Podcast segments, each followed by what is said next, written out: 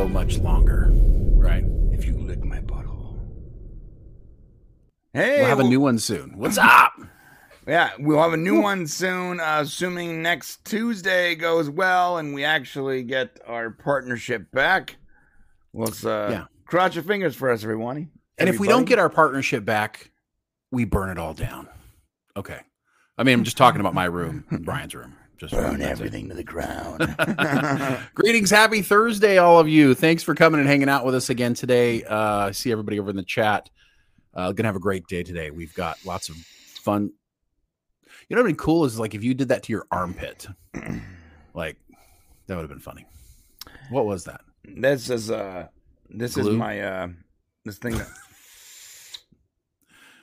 keeps my lungs open. I am sick, everybody. Oh, that's right. You're not Yeah. feeling good, man. I'm sick. I got the I got the bronch. Pretty you sure I got stop the bronch. Stop touching children. Honestly, I'm going. That's a weird thing to say. I mean, when they're sick. Yeah. So t- touch them when they're not sick. That's what. Yeah, that's what I heard. I'm going to the docs tomorrow, so I'll know exactly what's wrong with me. I've had too much caffeine this morning. I had to get up early. I, my, my family is actually at a camp out, and uh, which about I don't know, like forty miles away. So I'm coming here in the morning, but I had to get up like five o'clock in the morning to be here. So I've had like a really long morning, like a weird, awkwardly long morning. So forgive me if I say some things that I probably shouldn't today. Yeah, that's uh, that's every week, bro. It's okay. so what are we talking about today, Brian? We've got um, uh, we have Stargate news, sort of, maybe. sort of. Hopefully, potentially, we're hoping, we're praying, we're on our knees. Please. It's kind of like one of those gut feeling things, right? Yeah, it really is. Um, someone messaged us on. Someone messaged us on Twitter. Oh my gosh, and uh, sent us a link to this article, which we're going to talk about. Oh, excuse me. We're we're going to talk about about Amazon doing an, uh, a couple special presentations at NYCC, and to be honest, NYCC, uh, New York Comic Con has been uh, has sort of taken over as the go-to place for announcements and stuff because San Diego Comic Con just absolutely blows now. Actually, to be fair, I think San Diego San Diego Comic Con is more like what Comic Con was supposed to be like. Right. Um, but we we just we're not getting a lot of announcements anymore. Um, so we're hoping that's the case. We don't know what Amazon can possibly be showing new announcements for like they're they're and we're gonna go read read through it. But basically, it was like uh, uh, new announcements for fan favorites. You're like what? So we're gonna talk about that. Also, a lot of small stories on Warp Factor News today. That should be fun. oh yeah. And I love what Shane the Shane wrote in our run of show. He wrote just box office bullshit. No, I thought that was the name. Like, remember last week we were having problems with the name because you like you got mad at me because I, I called it box office what breakdown or something like that, or what was it, box office news or something stupid. I don't know. I said I'm all in this week. Box office bullshit. That's what we're gonna call it. All Can right. we do that? I I mean, I guess we can. I mean, why not? Yeah.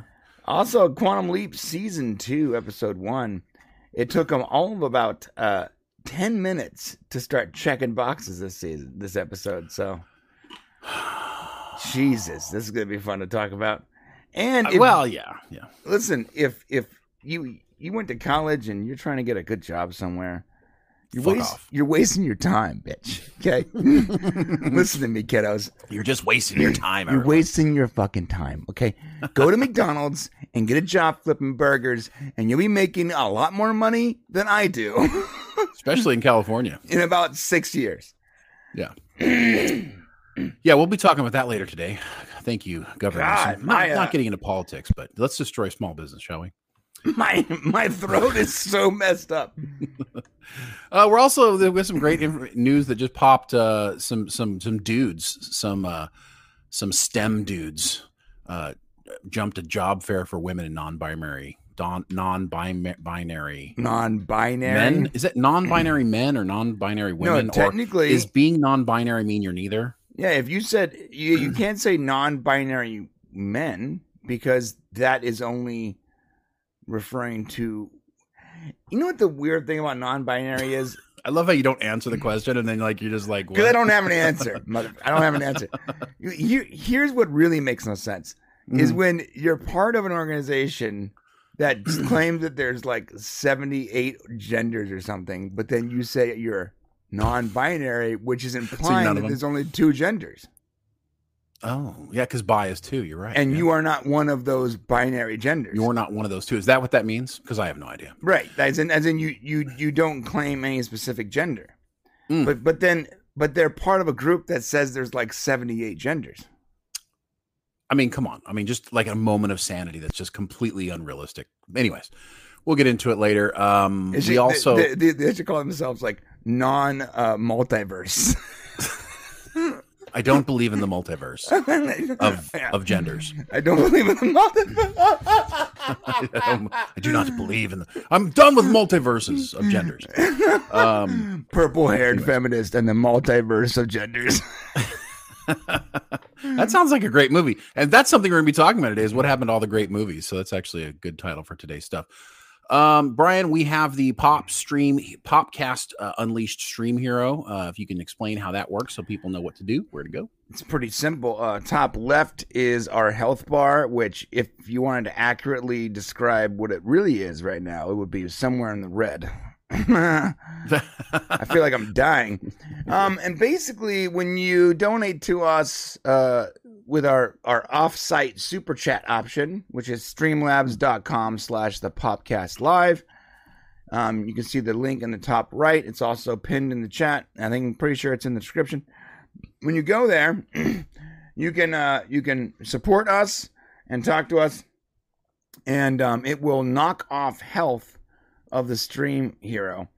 And when when you knock all the health off, which I don't think it costs very much to do, you're officially a stream hero. The longest person that's stream hero every stream gets one of our mystery boxes, All Which- right.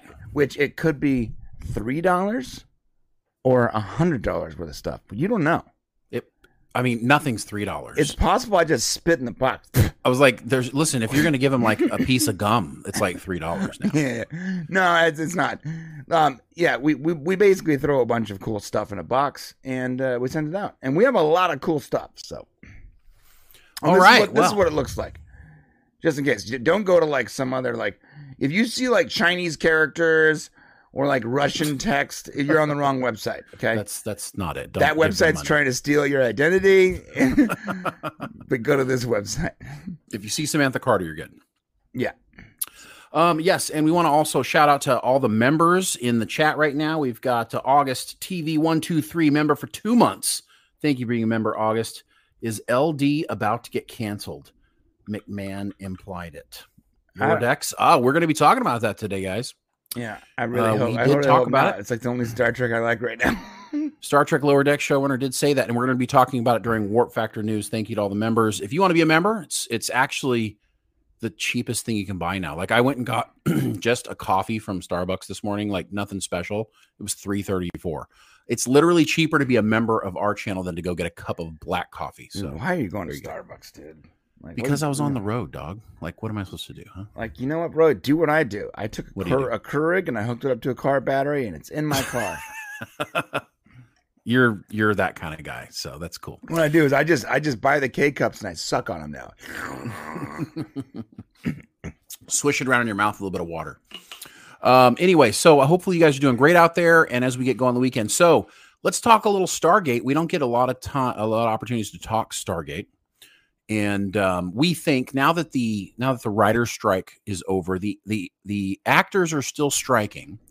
But this week we got some pretty good news. There was uh, because they were continuing to meet, that signified that there was definitely some progress going on with the actors strike. So we're expecting kind of an end to that happen soon. Uh, but uh, despite all that going on, New York Comic Con is having its event on October 13th, which is only eight days away, right, Brian? It's only eight days away. Yes. And as we talked about earlier, it's sort of the San Diego East version, right? I don't know which one came first, but Oh, San San Diego came first for sure.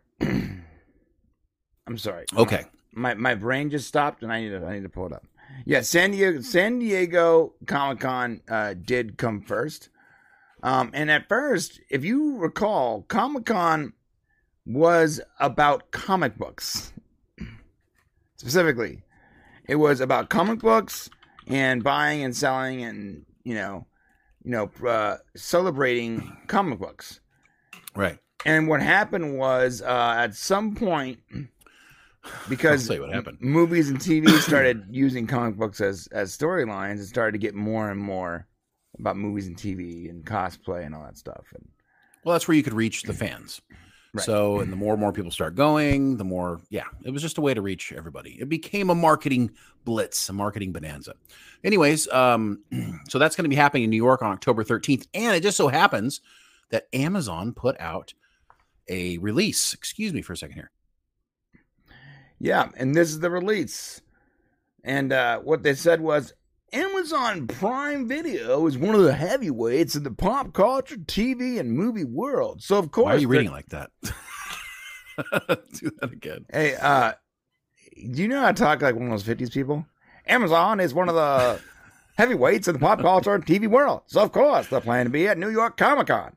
You sound like one of those like uh, Kentucky Derby announcers. The streaming service is hosting two hour a two hour panel, a two hour panel. I'm gonna stop doing this. It's on my throat. A two hour panel at the NYCC 2023, promising a special presentation featuring exclusive first looks, first looks, and never before seen footage of returning fan favorite series and and and highly anticipated new series. Okay. so the thing is, It's that last sentence that gets the attention. yeah. Yeah. First off, they bought a lot of really cool stuff when they bought MGM um, Studios. The zombie studio studio that was MGM had thousands and thousands of uh, IP. One of those IP being our beloved Stargate. Excuse me. And um, also RoboCop and James Bond, etc., etc., et cetera, et cetera. Now we do know that RoboCop and and Stargate were sort of tied together, right? Um, sort of. Not- Sort of, yeah, it, they were being talked about together. right? and, and based on the way they were doing production, it was like if one goes, both goes. There would be a green light kind of. They want to do both for sure. Yeah, almost like one, like like both, like the team, the managing team might be handling both or something like that. Yeah, and if you go back to uh, a few months ago, when we actually released a really big video talking about the fact that there was a planned announcement uh, for new Stargate uh, at Comic Con, they were supposed to be on July 23rd, uh, but the strike uh, got in the way. So Amazon was moving forward with Stargate, even though it hasn't um, necessarily locked in a deal with the Expanse creators, Mark uh, Ostby and those guys. And And but it, but it, but doesn't it make sense that like okay, we couldn't do our Comic Con stuff, so what if we what if we schedule NYCC and hopefully the strike is over by then? Well, that's why we we think that there's a chance that on the 13th we get an announcement because, uh, as we were told by insiders, that uh, as long as it didn't go past September, right, then then there was a chance everything could still be back on track, Right. that things go forward. And so the strike ended in September. so Amazon was going to go forward with announcing the Stargate, RoboCop, and and, and some other stuff without having uh, necessarily a showrunner locked in. Uh, so what happened was when this all happened and occurred, we said, okay, well, we have till the end of September. The writer strike ended before the end of September, and people were actually allowed to get back to work uh, even before the official back to work, which is coming up here pretty pretty quickly. So what we realized was, okay, well, if that's enough time, based on what we were told, then there's a chance they still may come out. Plans may not have changed at all for Amazon because it just didn't last. Even though the strike lasted several months, it just wasn't long enough to maybe derail everything, right? Right. Yeah. Our source did say that um, if the strike lasts long, you know, uh, goes longer than September, then you know there's a good chance. Uh, It may not happen at all. Yeah, what they're working on doesn't happen at all. And Right. uh, I guess lucky for us, uh, it ended. and maybe that was Yeah. part of it. Maybe they're like, well, if it lasts longer than September, then we don't have our, you know, our Comic Con presentation. You know, uh, we have the new. We have to worry about the new uh, uh, uh, annual year, which requires us to like sort of lock things in that might may or may not be scripted anymore.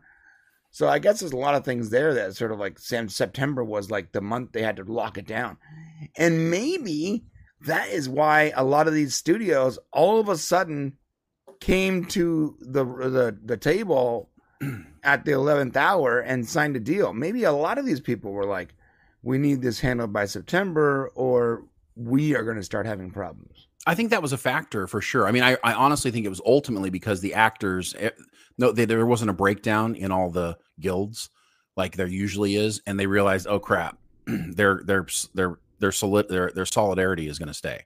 So right. I think it was that, and like, well, if we want to get things, keep things going, we got to get this thing done. So I think it was a factor of a bunch of things. But so what do we know about the Amazon series? If we get the announcement on the 13th, we may or may not.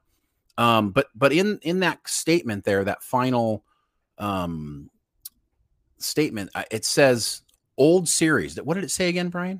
It said uh, a a special presentation featuring exclusive first looks and never before seen footage of returning returning yeah. fan favorites and a, and highly anticipated new series. Yeah so that really kind of that sounds to us like like robocop and and stargate.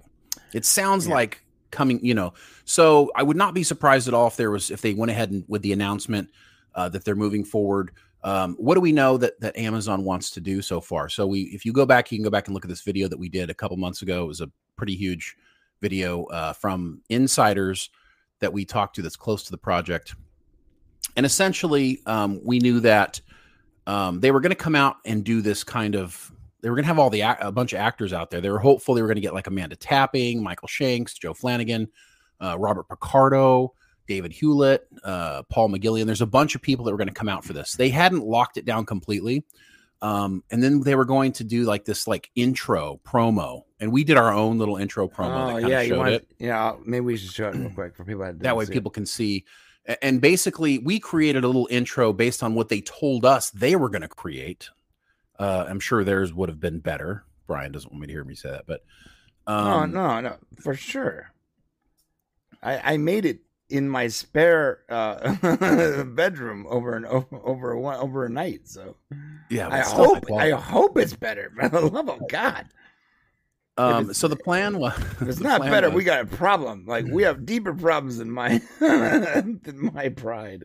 Right, right.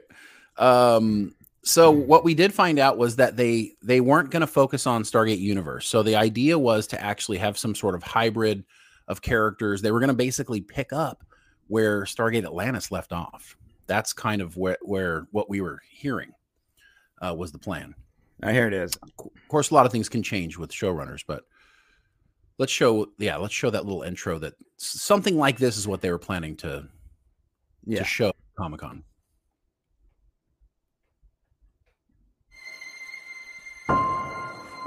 You folks should understand we're out there now. We might not be ready for a lot of this stuff. We're doing the best we can.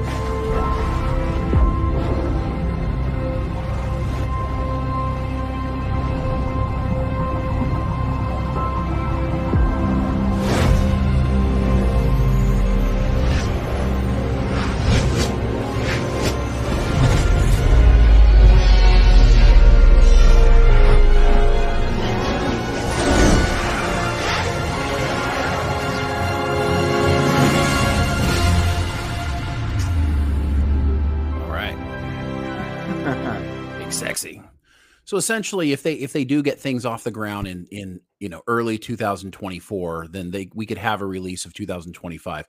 And initially, we know that Jen Salke over at uh, Amazon, who's in charge of programming, uh, wants to do a movie first. And so the idea we heard was to have have a movie that would then roll into a series, right? Um, yeah, and it's gone. So yeah, that's that was kind of the idea. That's what they wanted to do. Um, now, the interesting part of it was uh, Brad Wright, so the creator of Stargate, um, really didn't have a hat in the ring. He submitted a a script, and uh, they never responded to it. Like he had a script in for a new series, and nothing. There was no response. Right. So they kind of moved forward in this other direction. But based on the insiders that we spoke to, um, we were basically told that hey, there's nothing saying that Brad Wright couldn't still do this project, but he needs to like, you know, get involved somehow. Like he needs to throw his hat back in the ring, basically. Maybe do rewrites on his script, kind of get something more of what Amazon wants to do. And for in defense of Brad, he had would have had no problem making script changes if somebody had just told him they wanted script changes. So um so we contact we reached out to Brad and and his people and and uh, people close to Brad and uh, said, "Hey, look, um, if you still want to do Stargate, and we want him to do Stargate, obviously, you know, throw your hat back in the ring." And so he's actually been given several months. I'm we're really hoping that he's punched up his script, got in contact with somebody over at over at Amazon, uh, MGM Plus, and found out what they want in a new series. And hopefully, he punched up something, submitted it because he still could. And listen, why wouldn't you want the creator of Stargate on TV involved in a show that's going to be a continuation to some degree? At least that's what they're t- telling us a continuation of what came from before, right? Why wouldn't you want him involved in some way? So, fingers crossed. We haven't heard anything since talking to his people about that, but hopefully they're getting they're doing it. You know, he wants to do it. Why why wouldn't they do it, right? Yeah, and and uh, we've been mo- we monitor these people on social media. We're like we're like a shitty version of the FBI when it comes to Stargate, Except we're not working with the government, and we're not or working at least with the one branch of the government. and we're not being paid.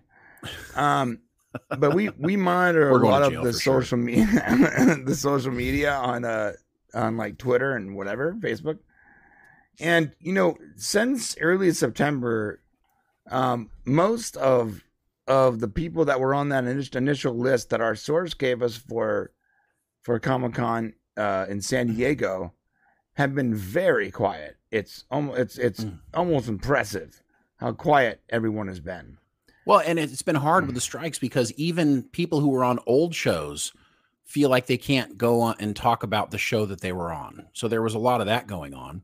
Right. Um, you know, that you if you watch something people talk about Star Trek, they're saying, you know, that that science fiction show with a ship in space. And I'm just like, come on, guys, really? Are we I mean, just say what it is. I mean, it's not like anybody's going out to watch new Star Trek right now.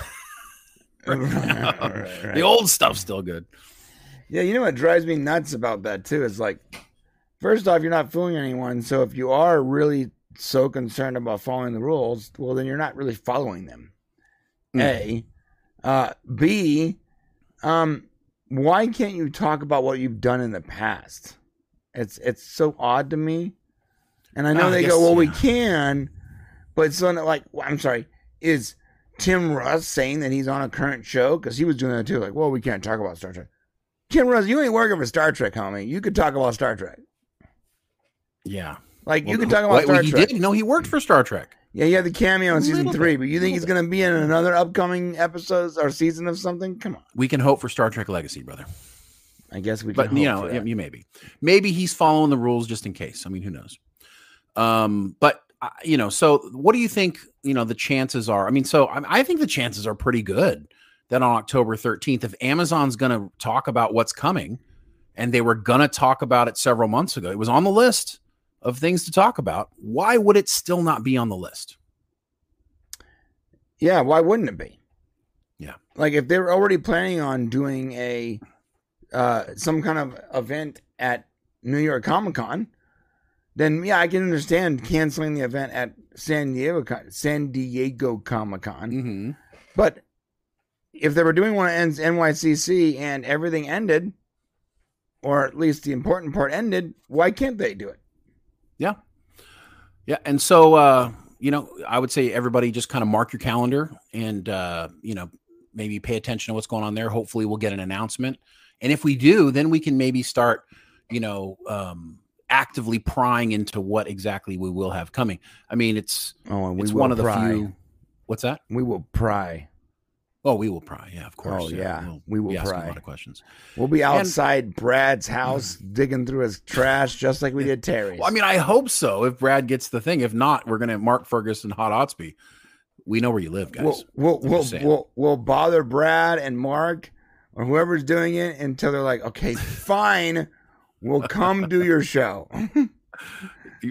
right. Which is pretty I- much yeah. exactly what happened at Terry. Terry is like, look, guys, you can't be at my house all the time.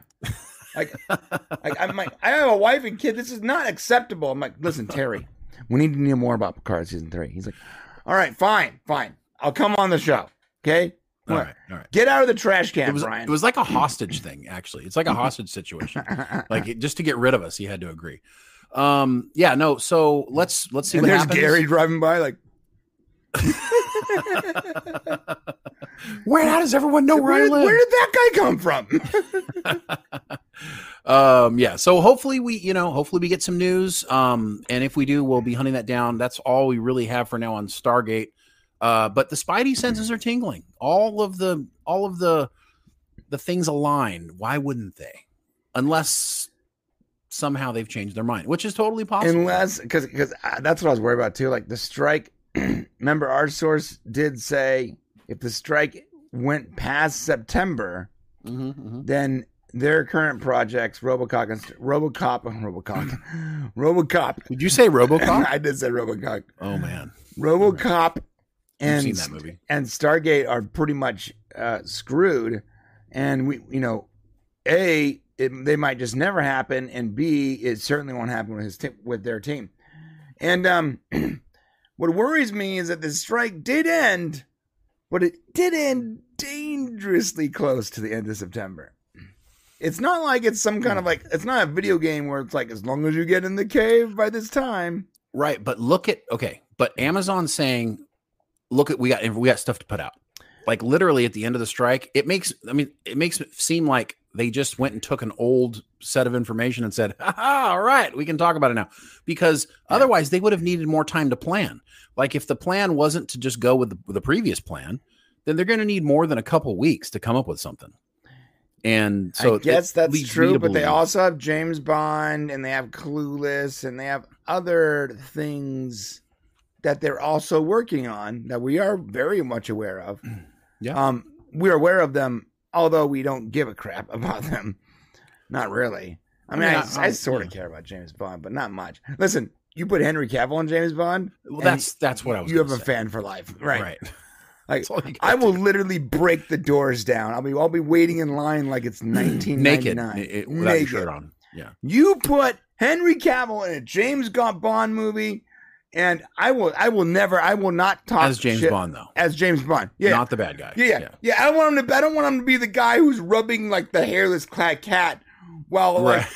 while the gender bent uh, uh, black uh, James Bond is is like threatening his empire. He's like, yes. No, I don't want to see that. I want to see Henry Cavill as James Bond. If you do that, I, I'll bet I, I will it. stop making fun of of Amazon and their insane ideas and horrible decision making when it comes to certain legacy uh, properties for at least uh, three weeks. Yeah, Amazon's weird because sometimes they like knock it out of the ballpark, and sometimes they just totally miss. Dude, and Wheel of Time. Ugh, what the hell? you know, Wheel of Time would have been extraordinarily difficult to do without trying to make it a huge production. I mean, That's it true. deserves something as big as Lord of the Rings. Well, know, I mean, but- Rings of Power got a billion dollars. Can we just siphon some of that crappy money over to rent Wheel of Power?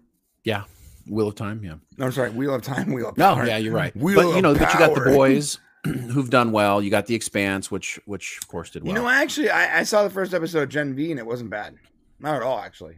Pretty That's good. the new one. That's in their universe, right? yeah, it's pretty good. it's Yeah. pretty good. I mean, there there is some like checkboxing there, but it feels very natural. Mm. Like one of the characters is non-binary, but her his her power is literally changing between two different uh different they're like a Genders. shapeshifter. They have, like they switch from Yeah. like a boy to a girl or a girl to a boy. Um they switch back that's, and forth. That's one way to incorporate it. Okay. Yeah, they incorporate it in a very natural way. Hmm. Although I found it weird that one of the character's powers is completely based on her period blood. Okay. Yeah, that was weird. That sounds like a boy's thing to do. They, I mean, uh, they're pretty gritty. So. right. Yeah. Yeah. Anyways, so uh, we are we are uh, very very much in the camp that we think that that the announcement this the thirteenth can have something to do with Stargate, and we're hoping uh, we're hoping it's a really big thing. We're hoping um, that that we that that it's the original Stargate that we're getting a continuation. Um, imagine if it's just all the things we want. Imagine if it's Brad there with Amanda tapping. Oh my like, gosh, that would be amazing. yeah, there wouldn't even be a show because I'll be too busy naked rolling around in my own filth. That'd be awesome. All right. Well, there you got it. So we'll be staying tuned for that. That is our Stargate news uh, going on today. Uh, what do you want to cover next? You want to do some? I love the way I love by the way I said uh, rolling around my own filth. You're like, all right. Well, I had to like think about what's the filth part. Like when Oh, someone says oh, rolling oh. around my own filth, like is it? Are they rolling around their own poop? Are they rolling around in the in their like empty donut boxes they got laying around? I mean, what is it that you're rolling around in exactly? What is the Spaghetti. So old food. Okay, I got it. Yeah, Yeah, spaghetti, mostly spaghetti. Yeah. and cream corn, specifically cream corn. The two don't work well together. That's what you say. All right, so uh, let's talk about some warp factor news. wait, wait, wait, wait. We have Yes, the thing. That's why I said it that way. Yeah. That's why. Okay. Warp factor. Yeah. yeah. Do your, do your worst.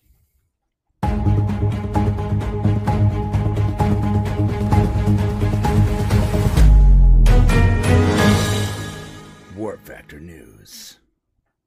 Wait, what was that? It? Yeah, you missed it. You didn't do Warp it. factor news. Was that it? That was it. You want to do it Oh. again? I, I was supposed to give a voice for it, wasn't I? Yeah, you were. You weren't paying attention. All right, do it again. All I, right, we're oh, gonna- I thought I was supposed to give you one, like record one for you. all right, I'm gonna do it again. Ready? All right, I'm ready. Go. Warp Factor News. You just got warped up, Get warped. beamed. You just got beamed up.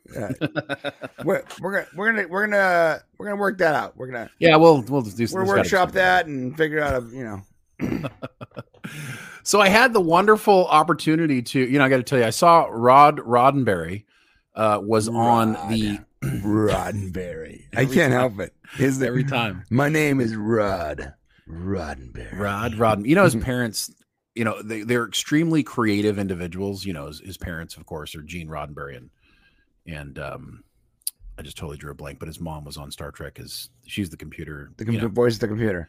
Yeah. Dude, imagine imagine Yeah, if he's at the uh, Gene Roddenberry's at the hospital and like they're filling in the name, and he makes a mistake and he starts with his last name in the first name column. He's like. Yeah, I mean, what I'm saying he is just like stops and he just goes, I guess it's Rod and Roddenberry. the, the the creativeness. I mean, like, what are we going to call our kid? I don't know. Rod Roddenberry. All right.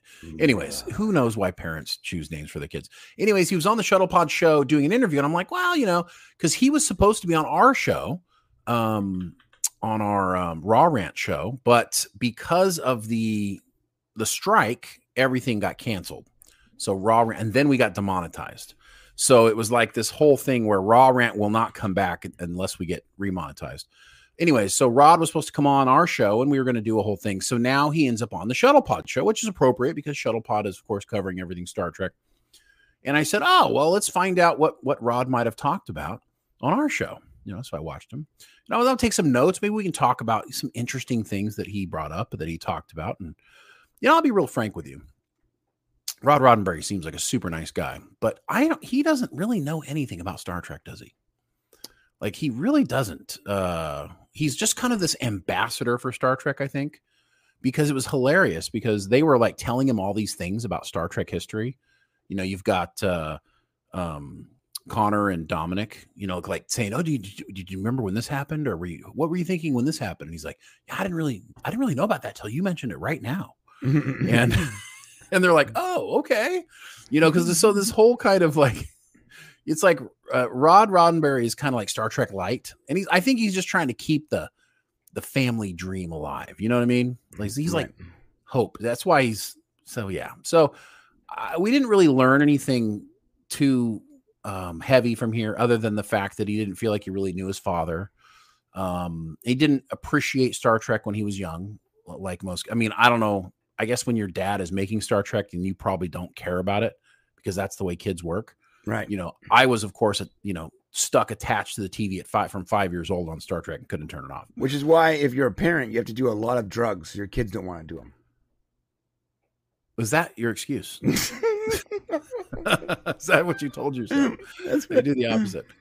Um, so yeah, so I mean, just kind of not a whole lot there. But if you want to go watch it, and you kind of, I mean, it is kind of funny and fun and stuff like that. But really, not a whole lot to uh, to give you from the interview, other than you know he's got himself attached to kind of new Star Trek, and he's going to be there to to cheerlead it all the way through. So uh, there's good on that. Um, we did get some interesting stuff. So you're saying he's like a Star Trek cheerleader? That's exactly what he is. He's a Star Trek cheerleader. Fascinating. Yeah.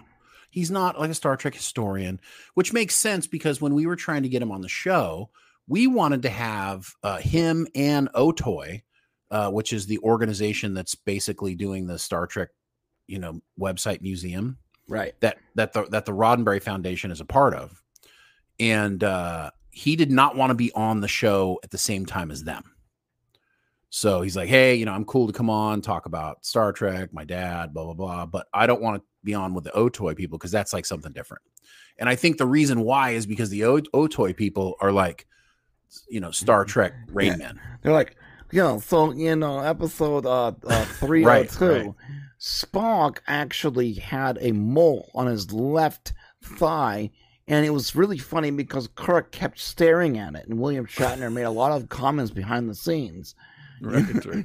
But they don't, you know, none of that. Boy, we actually know some people at Otoy. They're very nice, very cool. Yeah. I can't believe you just did that. Yeah. Well, I mean, Um, but they're nerds. But the, yeah, but so are we. So imagine Gene Roddenberry like sitting, uh, no, sorry, Rod, Right, Rod. Rod, Roddenberry sitting there. He's like, okay, yeah, sure, that's good, cool. Right. Yeah. yeah. What is he gonna have to talk about? Yeah, he's got nothing to add to it. So I think he was afraid of not being the spotlight. I think uh, about Star Trek, and and I get it. And so he's just so he's wise in that way. Uh, so hopefully we will be able to get him on, and we'll you know the, the difference between us and maybe some of these other shows is that we're going to really ask some hard questions. We're going to ask some really uncomfortable things to try to get more information out of them. That's kind of how we work, and then they'll probably never come back again.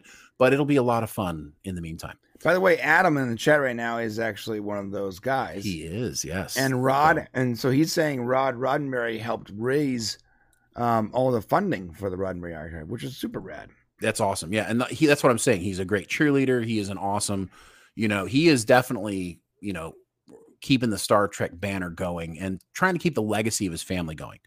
Um, and guys like Adam and yes, some of the really appreciate all the work that you guys do because I mean, listen, you know, being able to have uh one place where you can have this archive of all the great Star Trek stuff, you know, especially a lot of the legacy stuff that we're losing now, it's really a great thing for all Star Trek fans. So Yeah. very also, cool. Archmage Frey is, is Archmage Frey is uh, offended by my impression of him.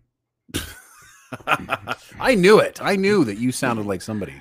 He had a, guys. a, mole on his left nut, and uh, on his left nut. Well, I, I will tell you, I've been watching a and it lot looked of like, like, the Star Trek uh, Starship Enterprise, actually, but not the Enterprise A, the original Enterprise, where the nacelles were slightly larger and off to the where the there's left. no no letter yet. And you can Um, see if you examine his left nut here. You're not supposed to listen. You're not supposed to see his left nut at all. It was off camera. Um, yeah. So I've actually, you know, it's funny. This whole last couple weeks, I don't know how I ended up down the YouTube rabbit or the the down the rabbit hole of old like Merv Griffin interviews with like like uh Leonard Nimoy and and and um and uh William Shatner. Like I watched a bunch of like old archival interviews and I was I could not stop watching it, man. The old stuff is fat. Some of the stuff that people used to say, if you ever get a chance, go down the rabbit hole, look up like Merv Griffin interviews or some of those old the David Dave Cav uh Cav the Cavett show. Uh there's some really interesting old stuff out there. Merv Griffin. Yeah, they used to. Did you know that the I learned that the um the Spock ears on the TV show they didn't have to worry about them being so perfect because the TV screen was so small. So, but when they went to do the movies, they had to take better care of how of what the ears look like because the screen was so much bigger and people Right. could see better. I thought it was very cool. Yeah, I remember um uh I was in a film class when they were talking about how um Alfred Hitchcock, I believe, Mhm. used um chocolate uh syrup for the blood in his uh, Psycho. Is it Psycho? Psycho. Psycho movie, and it was because he knew it was going to be on black and white, and he and the darkness of it uh, was way more and played better on screen than like red would play. Well, and I think it's thicker, so right, so it almost And has the thicker. consistency of like Yeah, it looks like more that, like yeah. what blood would look like on black and white. Yeah. I found that fascinating. um, instead of using red, because red doesn't play well on black and white, it comes out gray. And he Hmm. wanted to be black and contrasty. It's very cool. Very cool Yeah, well, that's why he was a he was the master. Yeah. Um, some more Warp Factor news. Uh, Patrick Stewart put out his memoir, and uh, so if you if we've had some like news stories getting filtered out with some interesting, you know, it's interesting about Patrick Stewart. You can tell he's like close to dying, or at least very very old because he just doesn't care what he says now. Like he'll say anything. He completely offends Tom Hardy in his book from Star Trek Nemesis in 2002. What's, the, And, what's uh, the name of his book? Is like Engage or No, no, I, I th- he wouldn't do that. By the way, he would never name it that because what, what is he, it called? he only wants to loosely base his like legacy on Star Trek. What's it So, called? I don't remember. the I, mean, of my look, head. I bet you it's something Star Trekky though. They always do that. No, he wouldn't. I'm telling you, he would not allow that to happen. It would be something else. Well, you know what? How much you want I to mean- bet? It's oh yeah, here it is.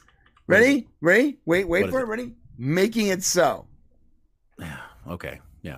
Okay. He did it. Yeah, I'm actually pretty surprised he did that. that's n- the name of his book. is called Making It So. Okay. So what you're saying is somebody somebody got a big thing of wine, took it to his house, and said, "Let me tell you why we got to say making it so." I say, okay? yeah, it needs to be making it so. He goes, but I really want to call it my homosexual bulldog. Like, no, no, it's not going to work. No you know what they did? The the publishing company sent Terry Matalas to his house. That's how he he, he got it Right. Uh, but he's got. Timmy's- that Terry spikes his drink. he's like, listen, Patrick. Here, here's what we're gonna do. Um. So yeah. So apparently, this actually really interesting um story here about. And you're going to be seeing these filter in as, as if you haven't actually read the book yet, which I haven't had a chance to go through it. Um, but I will. But he actually has these little bit of little tidbits of things. And the first one was was about Nemesis. And you know, Tom Hardy is has become, you know, at Uh, least he was heading into the place of being like a list supreme. Yeah, I would say Tom Hardy's an A-list actor. He's a known name. Like I remember his name when I see his. well, everybody known name isn't an A list actor. That's true, but at some point they made an impression on the on the industry that allowed you to remember their name. Because like I still keep forgetting the name of the actor that's playing Superman in Superman Legacy. It's like, damn, I would that say- guy name again? I don't know. I would say he became an A-list actor probably about the same time about Mad Max and some of the some of the interesting Fury Roads, some of those things that going on. He ended up doing a few movies in there where he was like, you know, super epic actor. But before that, there was Star Trek Nemesis, right? And he got pitched to do the to do it. Um, so here's what they had to say. Patrick Stewart says Tom Hardy wouldn't engage with co-stars on Star Trek Nemesis There it is. Engage. and he says he wouldn't engage. Listen, you you can do this all day long. Okay. I could. I mean, he, Star- you know he's doing. He's doing it, man.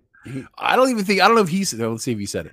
Uh, Star Trek legend Sir Patrick Stewart isn't a fan of Star Trek Nemesis. Many of us are not, so that's okay. Uh, among the problems he encountered was actor Tom Hardy, who Stewart claims was challenging to work with on during their 2002 Star Trek movie.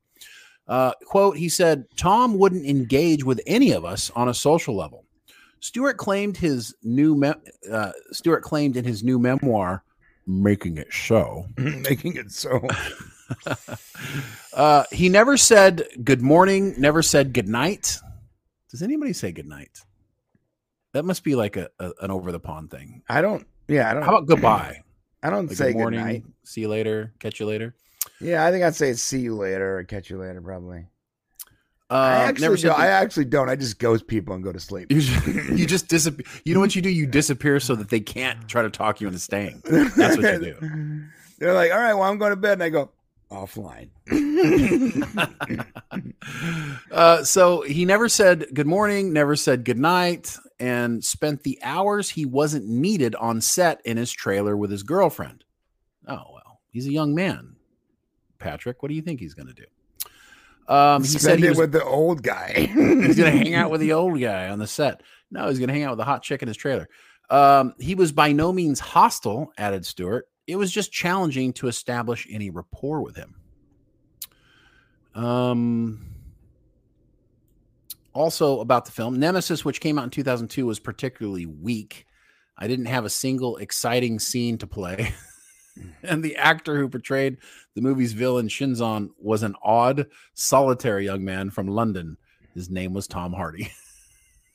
this is great. Listen to what he said. This is, this is actually fantastic. Uh, as for Hardy himself, uh, Stewart admits he never thought he would find such a long career. He said, On the evening Tom wrapped his role, he characteristically left uh, without ceremony or niceties, simply walking out of the door. Stewart revealed as it closed, I said quietly to Brent Spiner and Jonathan Frakes, and there goes someone I think we shall never hear of again. he goes on to say, "It gives me it gives me pleasure, uh, nothing but pleasure that Tom has proven me so wrong." Although I will say that uh, to have the last laugh, I do think that that Patrick Stewart, um, and who knows what's going to happen with Tom Hardy in the future, but I do feel like he did the Venom movies, and I feel like he's been I don't know, maybe got tired, something happened. He hasn't really been. Um, maybe he's taken a break since COVID. I don't know. He put a lot of effort into the Venom movies, though. Like it, it was his baby for a while. He, Yeah. he was acting in it. He was writing it. He was doing a lot That's of true. That's Venom. He's probably on, probably on a hiatus. We will see him back again. The guy's a great actor, and um, and I think it's funny that he just basically said, you know what he said? He's like, these Star Trek nerds. I'm gonna come do my job and I'm gonna get out of here.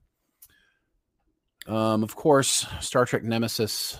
Um, we do have a video coming out pretty soon that's going to tell you exactly where Star Trek Nemesis falls in the all-time list of movies uh, for Star Trek. So make sure you guys stay tuned. You're gonna be one. shocked. It's number one.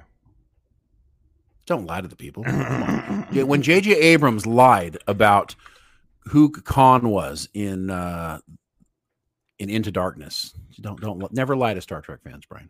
Yeah, that's true. Yeah, so What- there's what- that what- one. What what was uh, Khan? He was like Jonathan Mills or something like that. You mean Benedict Cumberbatch? Yeah, Oh, what was the name that he put out? yeah, It was like John Harrison. yeah. That's right, John Harrison. I remember that. John Harris. I, listen, the whole thing is stupid. So I, I can't wait till you guys see with a big list. We actually went through and and did like this whole worldwide list building thing to find out like definitively Mhm. which Star Trek movies are the are people like the most. And so we got this list like we did for the series, and that should be coming out here pretty soon. And it will shock you. yeah, it, I mean it's it was shocked me. I was surprised by the list. Yeah. Um, we got some more Patrick uh Stewart news from his Make It Show um book. Mm, Make it so. He wished that he had Wil Wheaton's confidence on TNG. Such a weird thing to say. Like he wished he had Wil Wheaton's childlike confidence. You know, he would walk around with his penis out like it was no big deal. It's like, oh my god, that thing's huge He for a would- 14 year old. he would wave it around. He would say, "Look, I'm doing the helicopter, Deanna," and and we were okay with it. You know, we were okay with it. Um, It's always sexual, isn't it, Brian? but it got really weird when he he, he kept uh, caressing Jonathan Frakes in a way that made Jonathan Frakes very uncomfortable. But but his confidence was oozing out of him. It was oozing out of him in the form of a manly release.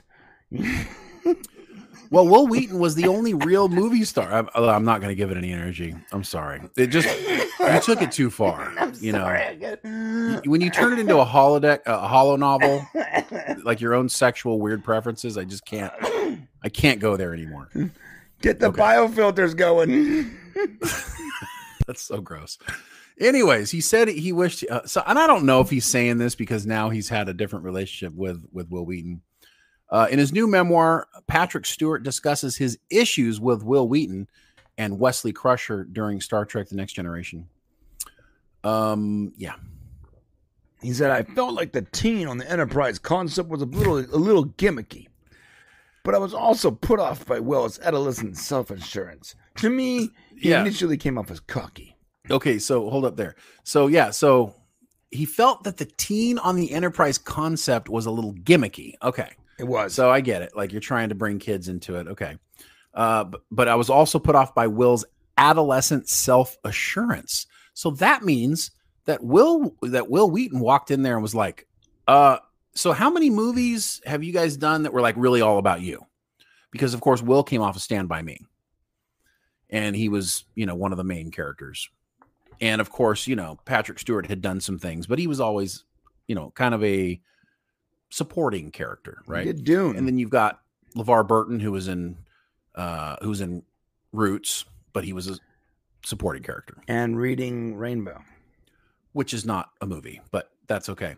Um, but of course, so I I don't know. It sounds a little bit like Patrick Stewart was maybe like jealous. Is that the right word? Like, anyways, let's keep reading. I think he wanted to get it in there so that Will would tweet about it.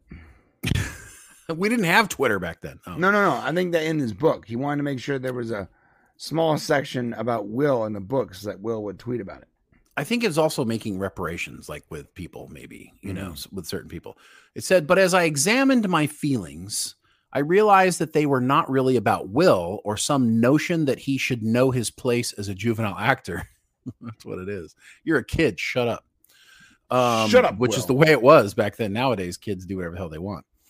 Um, they reflected my own vulnerability. Hmm. So let's let's replay this in proper words. Okay. When he says my own vulnerability, that's like lack of confidence. Sure. So he basically uh, was intimidated by a kid. I don't know. I don't know. about That's do you read this into it? You read those words into it. That's what it was, right? I don't know. This sounds like a bunch of drivel to me. Sounds like he's like uh trying to give Wil Wheaton props. It is his memoir though, so he Like, wouldn't he wouldn't he- go too far. He was the a truth. theater actor. He, obviously, obviously a better actor than Wil Wheaton. A hundred percent, a billion percent, Right. always a better actor. And it, and as it would turn out, Will obviously didn't didn't go too far. Maybe he is dying he's like, uh, I gotta get this memoir out and tell everyone how much I love them. And can we do one more Picard movie? he just wants now. It's so funny that now he's like all about doing it, right? Right. He, he wanted to have nothing to do with it. Now he's like all yeah, about. what, it. what happened? Uh, yeah, season one. No, I wanted about be to be about me and a twenty-something-year-old model with my dog on a on a vineyard. Yeah, Like, yeah, it sounds like Star Trek, bro. That sounds exactly like what Star Trek is. right. Well, you know, this context really kind of tells us like th- those shut up Wesleys. I think they were real. Oh yeah, You know what I mean? Like there was, and it felt real. Like when Shut he did it, you're like, like man, he really doesn't like that kid. You know, and he got a rap for not liking kids in general. I wonder if that's kind of the the feeling he was given on there. people people hate it when there's there's some people that hate it when you say when you say shut up Wesley. They think it's like some kind of like I don't know uh, slur or whatever toward Wil Wheaton. Yeah, And let me tell you something to those people. it was. It is a slur. Okay, we don't like the guy. He sucks. no, it was a slur when he did it. It was a slur from the beginning. Patrick Stewart meant it as a slur. Like, oh, you're going to give me this line where I get to tell this kid to shut up? Oh yeah, it's coming. Shut up, Wesley. Even even uh even Beverly got to say uh Yeah, a few people got to say it. Yeah, Yeah. I had a, a montage once where it had like like thirteen people saying "Shut up, Wesley." On the show. Yeah, a lot of people That say many people. Not, maybe not 13. Maybe, maybe I'm being hyperbolic, but a lot of people. Yeah. All right. So that was it. I mean, there's no real from response making yet. it so. You'll be getting the Wil Wheaton response here soon. I'm sure he takes every opportunity to Yeah, talk about himself. brought up. Right. Yeah. Oh, I heard I was in Patrick Stewart's book. No, I think what he's going to do is he's going to be like, "I had no idea. I thought you all hated me." Yeah, that's yeah, he's gonna cry. He's gonna cry on air or something. So. all right, where are we at now? We're talking about uh I don't know, actually. Oh, lower decks. Lower talk decks. Yes. Okay. Yeah, it looks like Lower Decks showrunner casts doubt on the series' future. Yeah, it's interesting. You know, he, he- this guy doesn't have a ton of experience talking uh, to the public, and I would say it probably wasn't smart what he said. Okay, and it, but it's it's realistic. Um, here's the quote: "I would say nothing is safe." so he was asked essentially like uh well here during an interview with cinema blend lower deck showrunner mike McMahan explained that star trek is heading in a bold direction and what that could mean for its current wave of shows and what he said was yeah i mean listen we're in weird times everything is changing i think everything's going to continue to change i would say nothing is safe I don't have any bad news for anybody, but also I think you shouldn't assume that this stuff is going to stick around unless you uh, vocal, unless you vocally, unless you're vocally and watch it early on. I don't know what that means. I think what he's saying though is is uh, you shouldn't assume that that the stuff is going to stick around, um, and that you should basically consume it now because it could be just removed from the site. Yeah, and don't watch it as it's being canceled and be like, "Why is this being canceled? It's so good." Well, it's too late. Yeah. now. And I got to tell you, this is like I've never been more like concerned about not having some sort of you know hard media, um, because you know if you want to watch Prodigy, tough, like it's not going to happen. It's not available anywhere, right. right? So Well, it's on the uh, high seas right now, but yeah, Well, that well, yeah, but legally, right? right. um i tried to pull put on breaking for my wife this weekend. I wanted it she had never seen it back when it came out in the 80s and i'm like oh my gosh it's hilarious. Like instead of gangs fighting they dance off each other. And it's fantastic right? So i'm like looking for it but guess what? It isn't available anywhere. So you know there's things that you can't get. I couldn't find it. And so you know what he's saying here is hey watch every episode when it comes out because you never know if they're going to be like you know what this isn't making us enough money and I find it interesting, and I'm sure he's going to get talked to about this because the fact that he said that. I mean, he's not saying that this is the case, but him saying this makes me think that he's nervous that that could happen to the show. Yeah, You know what I'm saying? Like, why why would he say it unless he thinks it's potentially possible? Yeah. And you know what? I, I, I, Lower Decks has really grown on me. It's um, it's a just sort of a fun. uh If it's a fun episode, I saw the most recent episode where they had um, where they went to the Ferengi homeworld or something like that, and they had Quarks, uh, Quarks, the Federation experience. and I, I read that um, a lot of the a bunch of the writers got together and actually watched the closing of the Star Trek Experience, the documentary about that. Mm. The one that I'm pretty sure Robert Meyer Burnett worked on, Yes. And so they watched that together before writing this episode, so they can get the right tone or whatever and aesthetic of the um, of Quarks. And I find that really fascinating that these people not only are watching the original episodes of Stargate, all the different Stargate, uh, sorry, Star Star, Trek. Trek, all the different Star Treks in order to create like all these meaningful relationships. They even watched the documentary about the closed Star Trek experience in Vegas so they can accurately understand that. Meanwhile, you have Discovery writers who to this day have still admitted to never watching any Star Trek outside of Discovery.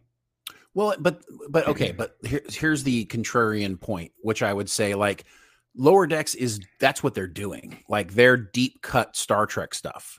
So if they aren't like really aware of that kind of stuff, then their their episodes would come off weird because that that is kind of the good thing about watching lower decks is you can kind of get this inside look at the history of Star Trek a little bit, even Mhm. though it's from like this, you know, wacky zany point of view. Right. Um, so they they kind of have to know it. And I'm not saying Mike isn't a fan of Star Trek; he probably is. Um, but uh, the the Disco- the Discovery folks, they're out there just writing their own science fiction shit.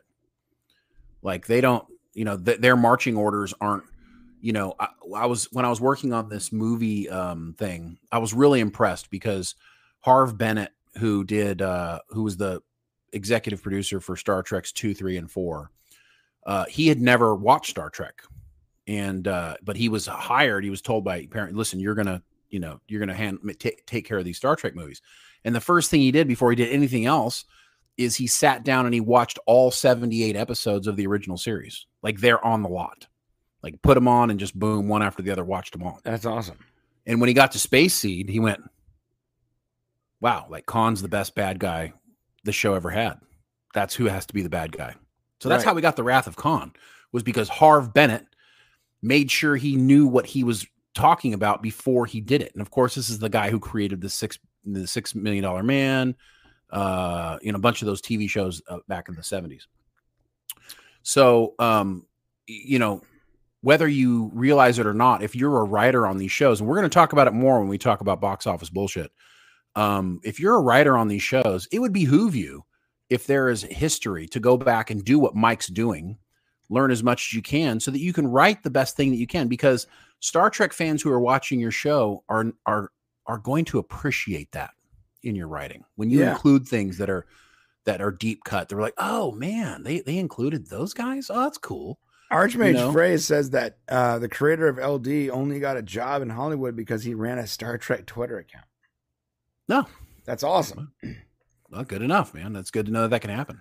Yeah, no, I, So- I'm I'm completely with you on that. Um, and I don't, I don't, you know, I want to ask him to watch, you know, all 150 episodes or whatever. Like, It's tough. Yeah. watch the episodes that are relevant though to what you've been asked to write. A hundred percent. Yeah. If, if something's connecting to, you know, whatever, you know, and, and because of the time we're in now, you can easily say, you know, what are the best Vulcan episodes? What are the best Klingon episodes? I mean, it's all out there. Yeah, you can literally ask AI to be like, "Give me the top 10 Klingon episodes of Star Trek," Right. and it will spit something out that you can look up. It's not even that much effort. And Yeah, there's the like best- there's YouTube videos and lists, and there's you don't even gotta watch the whole episode. You just gotta Yeah. go like do some research, man. Yeah. Give me the best Kelpien mm. episodes of Star Trek. And then it comes up with bzz, nothing, zero. Yeah, yeah, yeah. You ask ChatGPT the best Kelpien episodes of Star Trek, and your entire computer turns off. Never mind. Yeah. Anyway, so very cool. Uh, we got one more. I thought this was fun because we, eh, not that it's necessarily super newsy, but because we're waiting for Star Trek Legacy, and as we've talked out before, talked before, like we think Star Trek Legacy is the best chance of Star Trek going forward. We know Strange New Worlds is not going anywhere um, because they got their they got their attention, they got their views, and I know that the studio is pretty happy with that right now. Um, and it's possible that they could shit can everything else that they had planned and perhaps just do Legacy. Paramount is in a lot of financial trouble right now Right. and uh, they're in they're in, and it's just going to get worse. I hate I hate to tell you, everything's going to get worse over the next six to twelve months. Uh, the the American economy is just going to continue to to go down, and um, Paramount is not going to get in a better place. So This is what Mike's end. talking about. The only friend. No, well, this happens every couple decades. It's not the end, but um, so what Mike's talking about is, you know, you could see them trying to cost cut in a lot of different places, which means you could have very limited. Uh, you could have limited Star Trek on Paramount, like instead of a lot of new stuff. So you know, Strange New Worlds is going for a season three. Uh, but hopefully, if they do decide they can afford to do something else, it would be Star Trek Legacy. And Jonathan Frakes has come out with uh, his Dreamcast for Star Trek Legacy. Dreamcast. Yeah, you want to break He's it out, like, Brian? uh, my Dreamcast is to I want to recast Amber Heard with with Halle Berry, but I want to go back in time and get the Halle Berry from Swordfish specifically. What are you talking about? I mean, it's a it's a Dreamcast. No, why Amber Heard? Like when you do like a dream uh fantasy cast of like you Yeah. know basketball players or whatever. Sure. Like- why did you say Amber Heard? I, I I'm sorry. I'm sorry. I'm like, what? What's that about? chick's name again? On where? The chick that plays Raffi. Oh, Michelle Hurd. Michelle Hurd. Okay. Um, when you when you say Dreamcast, like there's no whole bar. You can go back in time. You can grab whoever you want. That's that's the way I looked at it. All right. That's So I'm like, you know, I want to recast But instead of Michelle Hurd, I want to get I want I want I want Halle Berry Ah. from Swordfish, specifically the scene where she's uh topless. That's the one I want. we know we yeah, you, you're like talent is not important. It's it's it's, it's physical beauty. Um yeah, Okay. so go go on. What did- what do you- who's his cast here? Tell us. All right, at the uh, this is what he said. he said Riker's England. Sorry, the Riker's marriage is back on track in my mind. For that, for the show to be able to move forward, Riker would have to be a captain and have his ship. of course, he would. right. Of course, or he would be promoted to admiral and be a liaison. He he has to be on the show. Yeah, you know he he's already said it. He wants to be on the show. I mean, he's pissed. I don't blame him. Nobody's contacted him about acting. I mean, he kicked ass in Picard season He three, did. and nobody's offered him anything. I mean, maybe they think he's a director mostly, but I mean, he's got the acting bug back, man. He wants to do it. I thought it was funny when he's like, or he could be promoted to admiral, but he would be a liaison, which means he'd be on the ship. Yeah. Well, he he he he talks about himself being like the Charlie from Charlie's Angels. Yeah, I'm like the Charlie, yeah, from Charlie's Yeah. Angels. They'd have to come to my office one day a week for a meeting with Riker. That'd be perfect. Then I could direct a bunch of episodes and be around the show. he's like, He's got it. It's like his universe. This is hilarious. This is what he says. I expect if this goes forward, it'll be Jeri Ryan, Michelle Hurd, Ed Speleers, and uh, who's now in Starfleet, and Mica Burton, Yeah, yeah. which I'm a little bummed out by that. Mica Burton is not as good as the other sister was. But he has to say that because it's LeVar's daughter. So if he's true. talking, you know what I'm saying? Like, you know, you got to hook your buddy up. Mica Burton, Ashlei Sharpe, which I think that's the other one, right? Yes, it is. Uh, Chestnut, who played Geordi's daughters. I would also imagine Lulu Wilson, who played the Riker's daughter in season one. No one remembers that, by the way. No one remembers did we- Riker's daughter from season one. Did I they don't. actually show that kid? Yeah, they did. It, it- she had like face paint on or something. No, it was it was very short. Yeah, I mean, yeah, that's that's the one. Yeah. So he didn't want to leave her out. He's trying to be nice. So it looks like she's actually a, a decent actress because she has some. She has more. I think she has more credits than Jonathan Frakes. What? Um, no. I mean, I'm just saying, there's a lot here. There's a lot. Look at all these credits she has. He was in the Thorn Birds. Come on. Okay, that's fine. Um, she can come back, maybe, maybe be in Starfleet. Who knows? it feels to me like there's a real opportunity for the, for three of the legacy characters' children to carry on and sor- and sort of be like the Star Trek, the Next Generation, Next Generation. It just feels like it's laid out here. It's the blueprint for the next phase. Why does no one talk about Alexander, who was actually on the original show? We were talking about him. I know, but none of these ki- none of these actors or producers or writers, whenever they talk about a potential show, Yeah. they ne- and they mention the kids, they never mention the one kid who was actually on the show, who would be an know. adult now. I don't know. Yeah, that's a good point. I would. I mean, I think we've all voiced the fact that we would love to see Alexander all grown up. Right? Yeah, yeah. Why That'd be not? great. Like a badass like Klingon. That'd be It'd be cool. cool to see Worf and his son like in a scene. Yeah, I don't under. And I, I remember, uh, people go like, "Well, they don't want to do that because they had that one time travel episode where like they showed Alexander as an adult." Like that doesn't Yeah. matter. They had an entire episode where they showed Picard as old, and I, none of that matters. They're constantly ruining time travel. It doesn't matter. Yeah, Mi- Mica Burton, Mica Burton, who is the daughter of LeVar Burton, who played Geordi LaForge on Star Trek: Next Generation. Mika played uh, uh, Alandra LaForge, Geordi's daughter on Picard. Lulu Wilson played a character named Kestra. That's who it was, Kestra, Mm.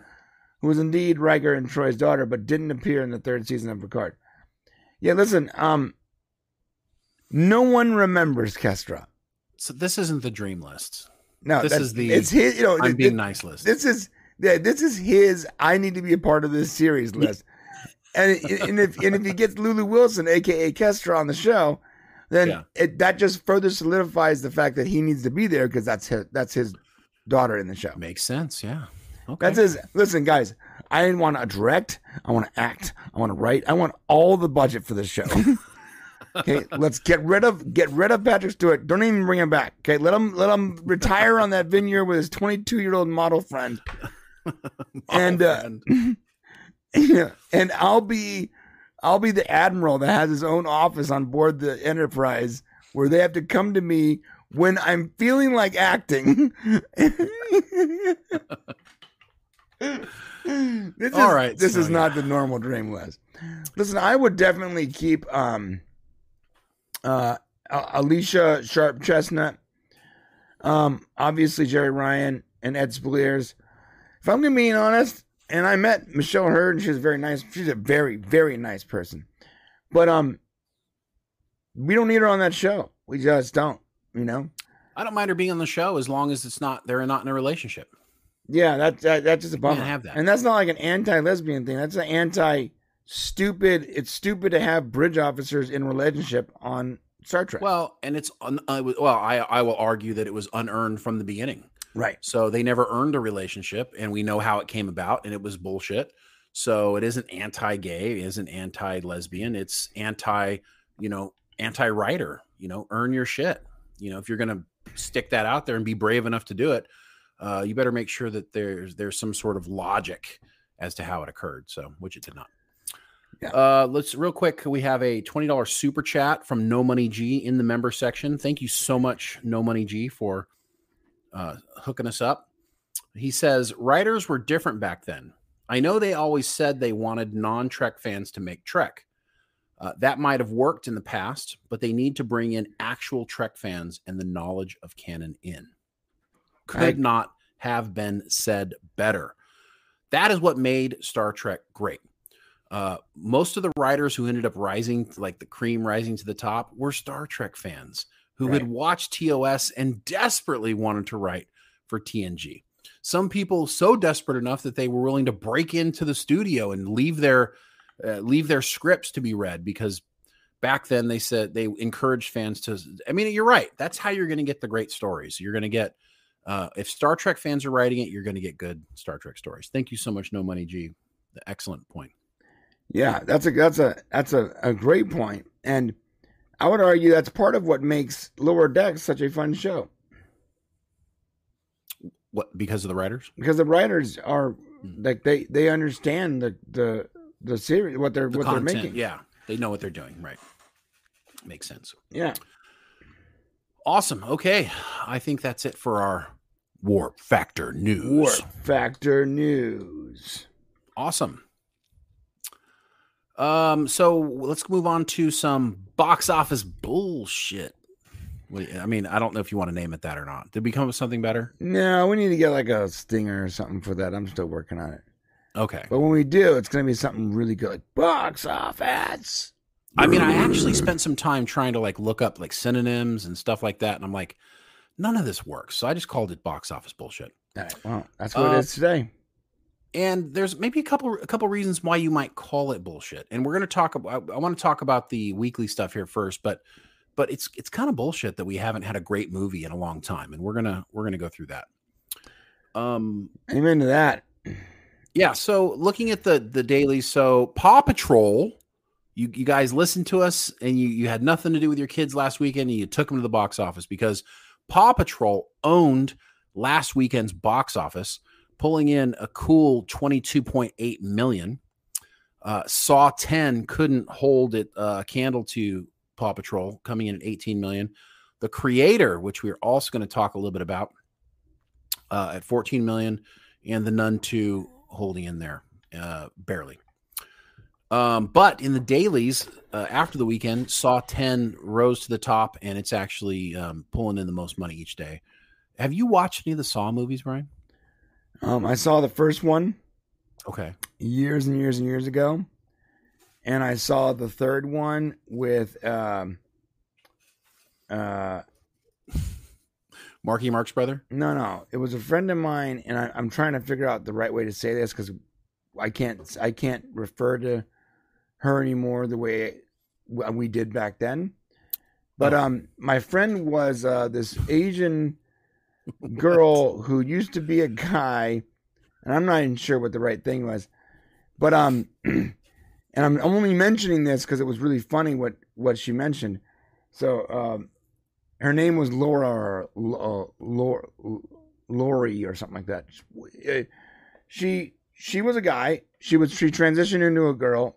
She actually looked very much like a girl, but she had uh she still had the deeper uh, voice. This uh, Asian chick and we, we went to go watch it me her and her sister and her um and and my business partner at the time chris chu. And we were in, the, in there watching it. And i never i'm never going to forget this because there's a scene where someone gets like an appendage cut off and and she goes i know what that's like. No way really? Yeah oh so so so she had the full thing done Yeah, and I laughed so Whoa. hard, and I was like, you know what, bro? Uh, we're gonna be friends for a while because she had no problem uh, making fun of herself, and just a very, very fun person to be around. And um, I'm, I'm I'm only I'm hesitating what I'm saying because back then we can refer to her differently than I can refer to her now, and I don't want to get uh, re demonetized. got it, got but she she had jokes the entire time, and I don't remember anything about the third movie because I was sitting there laughing as Mm. she was just firing off joke after joke after joke in relation to her own life's journey. Got it. Got it. And uh, just a quote from Archmage Frey here: uh, Brian's friend from Thailand? Question mark. She was actually Thai- she is actually uh Taiwanese. Okay, Thailand. And I- so different, different yeah, place. in but- a different place, but close. Yeah. I'm st- I, I still in I'm still in contact with her. Um, when my old business partner wrecked me and stole like eight grand from her account and disappeared, uh, she was the one that helped me uh, track him down because she was That's friends with story. she was friends with her, uh, his sister, and I tracked him down and I stole his car. All right, all right. I I, I, I held his car hostage until he gave me two grand of the money he stole. and the whole time, Lori was in the car laughing at him. She she is actually a really really fun person to be around, but she never mastered the the girl voice. So you look at this person who looks like a girl in every sense of the word, but when she talks, her voice is as deep as mine. Got it. Yeah, but the joke was Thailand. Remember the Thailand joke? I do remember, yes. Okay, yes, that was. Yeah, my friend from Thailand. Your I, friend from Thailand. I'm, my brain is not 100 percent right now. That's fine, actually. Yeah, don't don't don't hold Brian accountable, guys. Uh, it- releasing this weekend, if you're interested in uh, checking it out, is The Exorcist Believer is coming out this weekend. It has not seen good reviews, folks. Unfortunately, it's sitting at 21 percent on the Rotten Tomato meter, 117 critic reviews, 21 percent. Critics do not like this movie, but based on the previews, there's some serious horror stuff going on. So if you're looking for something new to watch, uh, that is what's coming out this weekend. Am I am I in the wrong page? Where is that? Well, it says December December 2023. That's no domestic 2023. I'm in the wrong page. Just hit the home button there. It'll take you back. Yeah, I see it now. The Exorcist. Ble- Yeah, so that's kind of what's coming up for box office stuff. Um, there's really not a whole lot out there to watch. So, um, but because ahead. because movies aren't good anymore, Shane. Yeah, so so it's interesting that you said because you were telling me and I and I I was like really hopeful. I think you said like the creator could be like the movie of the year. I think you mentioned that maybe a week ago or something like that. I said it could be, yeah, but it probably won't be. So I went to the theater and watched it. And kind of in this hopefulness because I really wanted um I really wanted not only for the movie to be good, but because it was a science fiction movie, I was really hoping that it was like uh, this next level, really great uh, movie. And I also wanted to see because I'm a huge fan of uh, of of Washington, of David Washington, John David Washington. That I really wanted to see him because Tenet was not good, It was not a good movie in my No. opinion, and didn't do him well. And I really wanted to see him come up and, and do well. Uh, so Tenet, Tenet. Tenet. Yeah, I really wanted to see him come up and do well. Uh, so I went and I saw it, and and I got to be honest with you, I thought that the movie started out actually pretty darn good. Um, it was interesting. It was very science fiction. Of course, it's about AI and how um, in this universe, I, I can't, I couldn't tell if it's supposed to be our universe or if it's another universe because they spend the first few minutes of the movie showing you like decades of history using robotics and how like robots helped us in the home you know? And then when you actually get to the movie it's 40 years like 2068 is when this happens. So perhaps but what's what was weird is like all the footage was like old black and white stuff so i couldn't tell like and maybe that's part of the initial problem of the movie is you really couldn't tell Yeah. uh, what why was would it? on. Yeah, if it's our universe, why would it be in black and white? Right. So immediately, uh, you know, because I'm a logical person, I'm sitting here going, okay, this is obviously not present day. This isn't our Earth we're talking about. also future. also on any universe if if if your past if you have this uh, sentient robots cleaning your house uh, when they started doing that, your past would not be black and white. I mean, like the normal trend, like technology path would eventually lead to color before, way before it got to AI. You would think so, but I, they wanted to show like that it was historical in some way. So it was kind of like almost like these 50s set. It was very weird. It felt like old 50s commercials where the the kitchen of tomorrow, you know, that kind of that whole that whole feel. Yeah, I understand the stick. Yeah. So it so it kind of comes out. You find out in this movie, and you know, there's a few spoilers here for anybody who hasn't seen it. Um, just heads up. Uh, you find out that the the AI dropped a bomb uh, on Los Angeles. Did a really fantastic job. The visuals on this movie are freaking stunning. Right. Not a big surprise since the cinematographer from Dune is also the guy who does who did this movie. Of course it is. So I get that, and um, it, it does it makes a lot of sense. Even showing like Los Angeles with this giant nuclear crater, this crater where a bomb went Right. off, they show it. You know, it's it's really cool. Um, Gareth, it's a Gareth Edwards film, and of course, you can go back and look at uh, some of the work that he's done, like on Rogue One. He's got some actually really good stuff that he's done. Okay. And I think that he wanted to do a really good job with this movie, the creator. I think John David Washington, like, there's a moment where you think he's going to come into the role, but then as the movie elongates, it just kind of never finds itself. And you never really find his full potential, I think, in the role. And so it kind of becomes interesting. And there's there's a couple of weird things that don't make sense. Uh, his parents were killed, his family was killed by this bomb in Los Angeles. They couldn't get out, and he's like a special forces guy who lost uh, his arm and a leg, um, apparently during the bombing as well.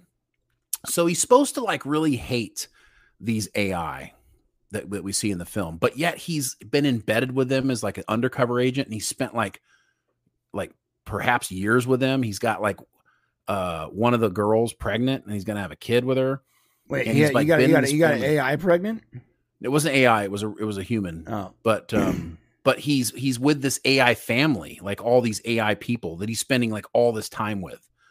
And it's weird because he has this like huge bias against the AI even after uh the the the, the after he ends up getting out of the this initial uh undercover thing. And so there's just like there's a couple of things that just doesn't make that don't make sense with the movie. Right. Like you, you're like, well, what's the character's motivation here? Why would he think that? And then you have that typical plot where you know you've got the baby Yoda, the Last of Us. You know, it's it's the, the the professional hero guy Right, right, and the little girl that needs to be saved. right, right. You know, Typical. so it's it's like typical story. So while the creator, I think it's something. It's a movie that ha- actually lost opportunity because if they had just had good writing, I think this movie was salvageable. You know, they, they were. I think they were so concerned with the visuals, and they did a stunning job of doing it. But if they had, if they had really gone in and said, "Well, let's write a a story that's that's creative," I mean, I was getting like Star Wars vibes. I'm like, oh, okay, so the USA is like the Empire, right. And these AIs are like the rebels, right? So it was like this hodgepodge of of different science fiction genre films or shows or movies, and it didn't feel like there was anything truly original except for the artwork. I mean, of course, you got that scene where you know the AIs you can see through the ears, right? And it's like hollow back there, and you can just see the front Right. of the face. Very cool stuff. It had a very Blade Runner feel. It just feels like he borrowed from a whole bunch of things. So what could have been an incredible movie kind of ends up being this okay movie that's like feels like a regurgitation and nothing really truly original. So Yeah, and uh, from what I gather, boring. it was slow. I mean, it was slow. There, there's worse slow movies, um, and it starts out strong, but you know, as we advance some years into the movie, it just gets weirdly, you know, drawn out. The relationship between um, the hero and the AI child, uh, you don't cr- truly understand why he changes his feelings about AI. All of a sudden, now he's very protective, you know, and, and it happens prematurely, I think, before there's really a, a, a developed relationship. Right. So there's just flaws, and it's all writing flaws. And there's no excuse for it because, you know, we we want things to be visually appealing. It's incredibly important that we do so. But at the same time, uh, if the story isn't isn't strong, isn't good, then it doesn't matter. And this got me thinking, like, what happened to all the great movies, Brian? Oh, Like- they're gone, Shane. They're gone. I mean, it's a good point. I'm going to go through them here. So in 2023, for me so far, and, I, and you tell me what you think. For me so far, like the bar is Dungeons and Dragons. So far in 2023, despite these rent these various blockbuster movies, Dungeons and Dragons is like the best movie of the year for me so far. And we're in October. Right. Okay. And so if you go back to 2022, right, you've got uh, the best movies of the year for me were Top Gun Maverick and Bullet Train. Those were the two good movies. But were they great movies? Like uh, you, you- Top Gun Maverick was, you know, was it was great seeing, you know, Maverick after all these years, seeing a Top Gun 2 essentially, but it was more nostalgic than it was like just an incredible movie. And while Bullet Train was cool and had lots of great effects and some good acting, I wouldn't consider it a great movie, Right. right? You roll back to 2021, you got Ghostbusters Afterlife, uh, you got Free Guy, which which was unique and different. Uh, my favorite, uh, Sing Two, which was my favorite of the year, and uh, but those they were good movies, but they weren't great movies. They weren't great movies. They were just Right? good. No right. great movies. Go back to 2019, or uh, sorry, go back to 2020. Fantasy Island was probably the best movie of 2020. The Blumhouse version? Yeah. I mean, I, I, probably- I I looked like the movie, closely. but that was the best one, really? I looked closely at two. There wasn't a lot of. I mean, it was because of COVID, Right. obviously, tough year. But I looked at it. I'm like, I think this is the best movie of the year, and it's not a great movie. Yeah. I like Now, the let's movie go- though. but it was good. It was good movie. Good movie. So let's go back to 2019. Okay, here's the movies that came out that were good or great. Endgame, Oh yeah.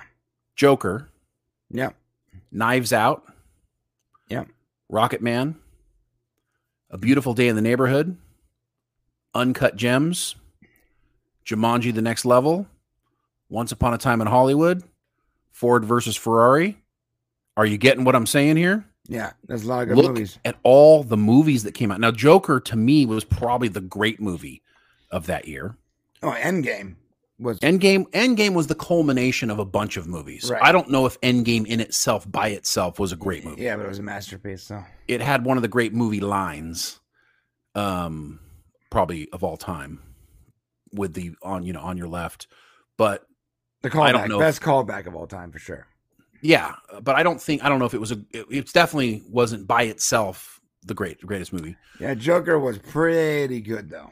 Pretty good. Joker was like epic, epic. I, I expected uh to not care, and I really enjoyed that movie.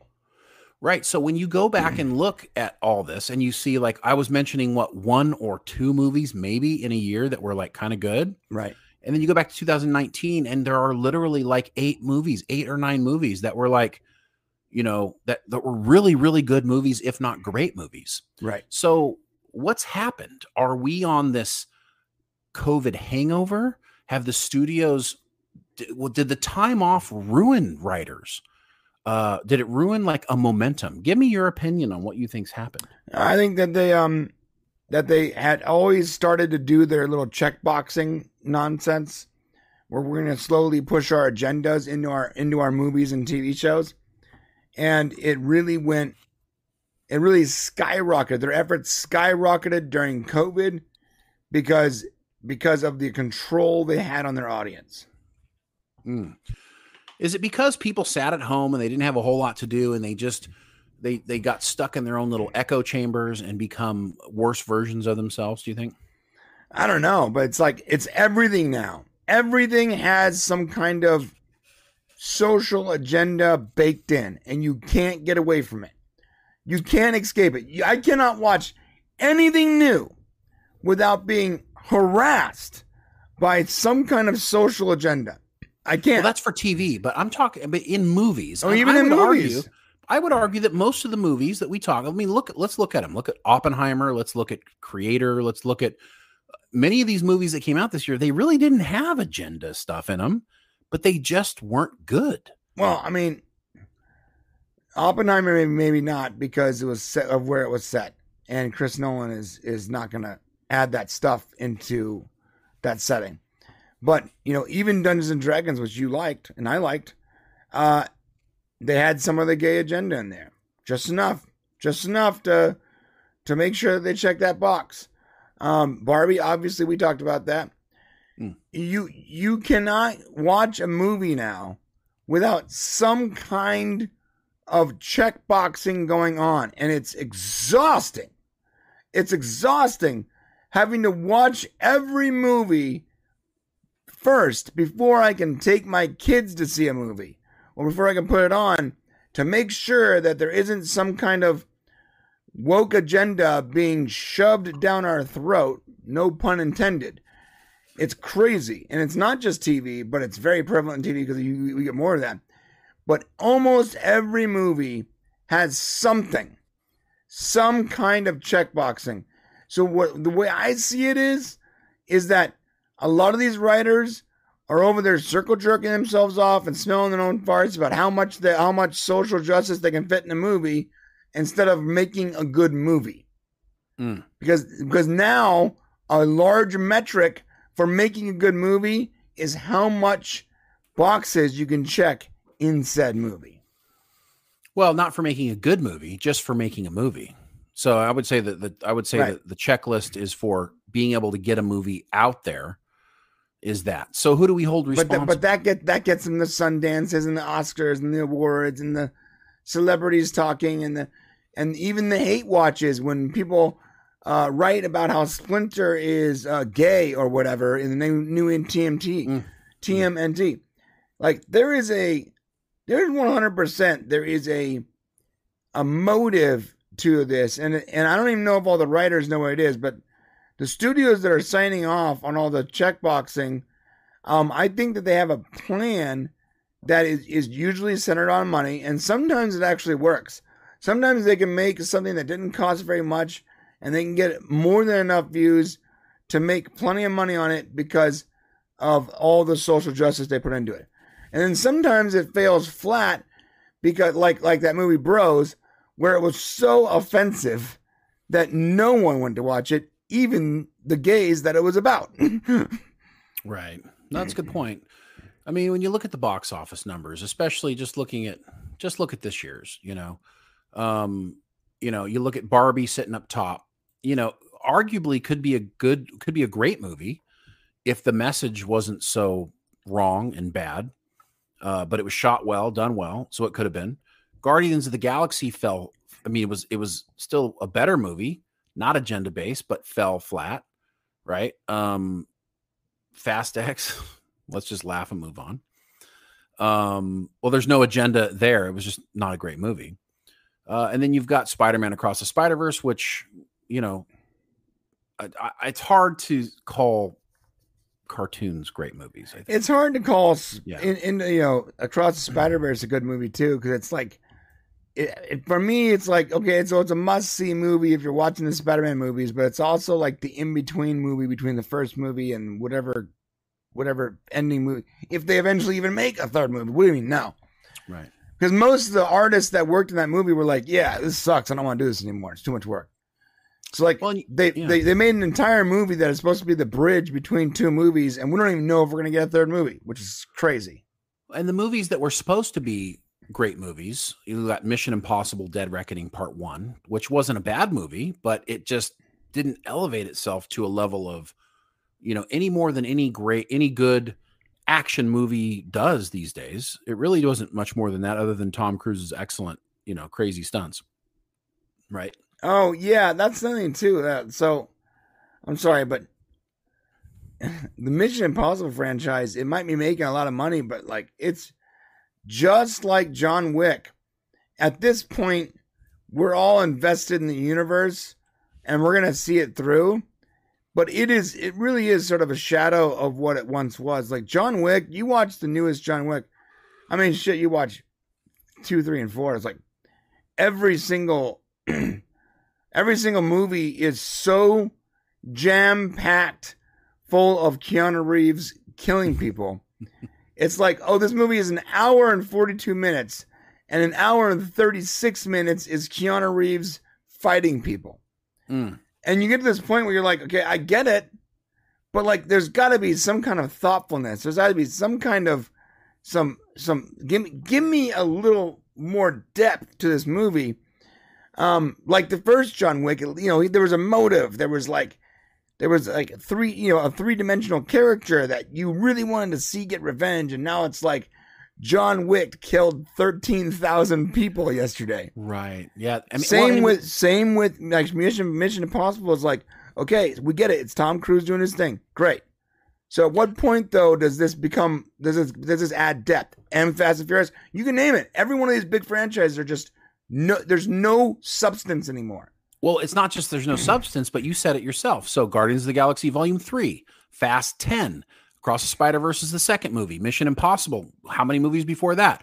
Uh, Ant Man and the Wasp, another uh, additional movie. Uh, John Wick Chapter 4, Meg 2, Indiana Jones 5, Creed 3, Nun 2, Scream 6, Equalizer 3, Shazam 2. I mean, all of these movies are just trying to make more money off of their IP instead of coming out with something unique and special, like say like Oppenheimer or even Barbie, I guess you'd say, which did really well, or Super Mario Brothers. They did well at the box office because yeah. that should send a signal to all of these studios that people want new, unique products. Oh, we yeah. don't want to continue yeah. with Saw 10, guys. No, and, and you got a good point because like Mario Brothers is you it, it's it, it's based on an old property, but it's new.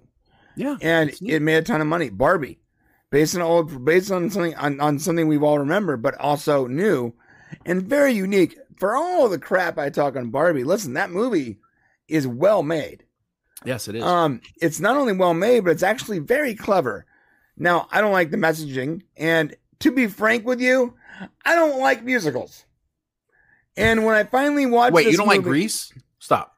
All stop. Uh, well, like no, there. Are, okay, so there are parts of Grease that okay. I that that are so good that I will completely uh, devoid all the singing. Plus, the music is better. and and you know, I, am I'm, I'm into the '50s girls thing. To be all honest, right, all right, fair enough. Like, dude, I'm really into like the Pink Ladies. Hot. What a what a time to be alive. Um, okay. no, but I'm I'm just not a big I'm just not a big musical fan. And I mean, look, the Grease had like better shape up. I mean, like good music, and Barbie no, was okay. like, move on, move "We're on, going to the party." We're gonna... It's okay. Okay, I get it. Um, but it was very clever, very mm-hmm. well made. Oppenheimer, literally the exact opposite of Barbie. Uh, all take all the fun and just completely strip it out and make it a but I mean, clever and but and very unique. clever, unique, and well made. Also extremely slow, but we did get Florence Fu, whatever her name is, with no clothes, so I'll take it. Yeah.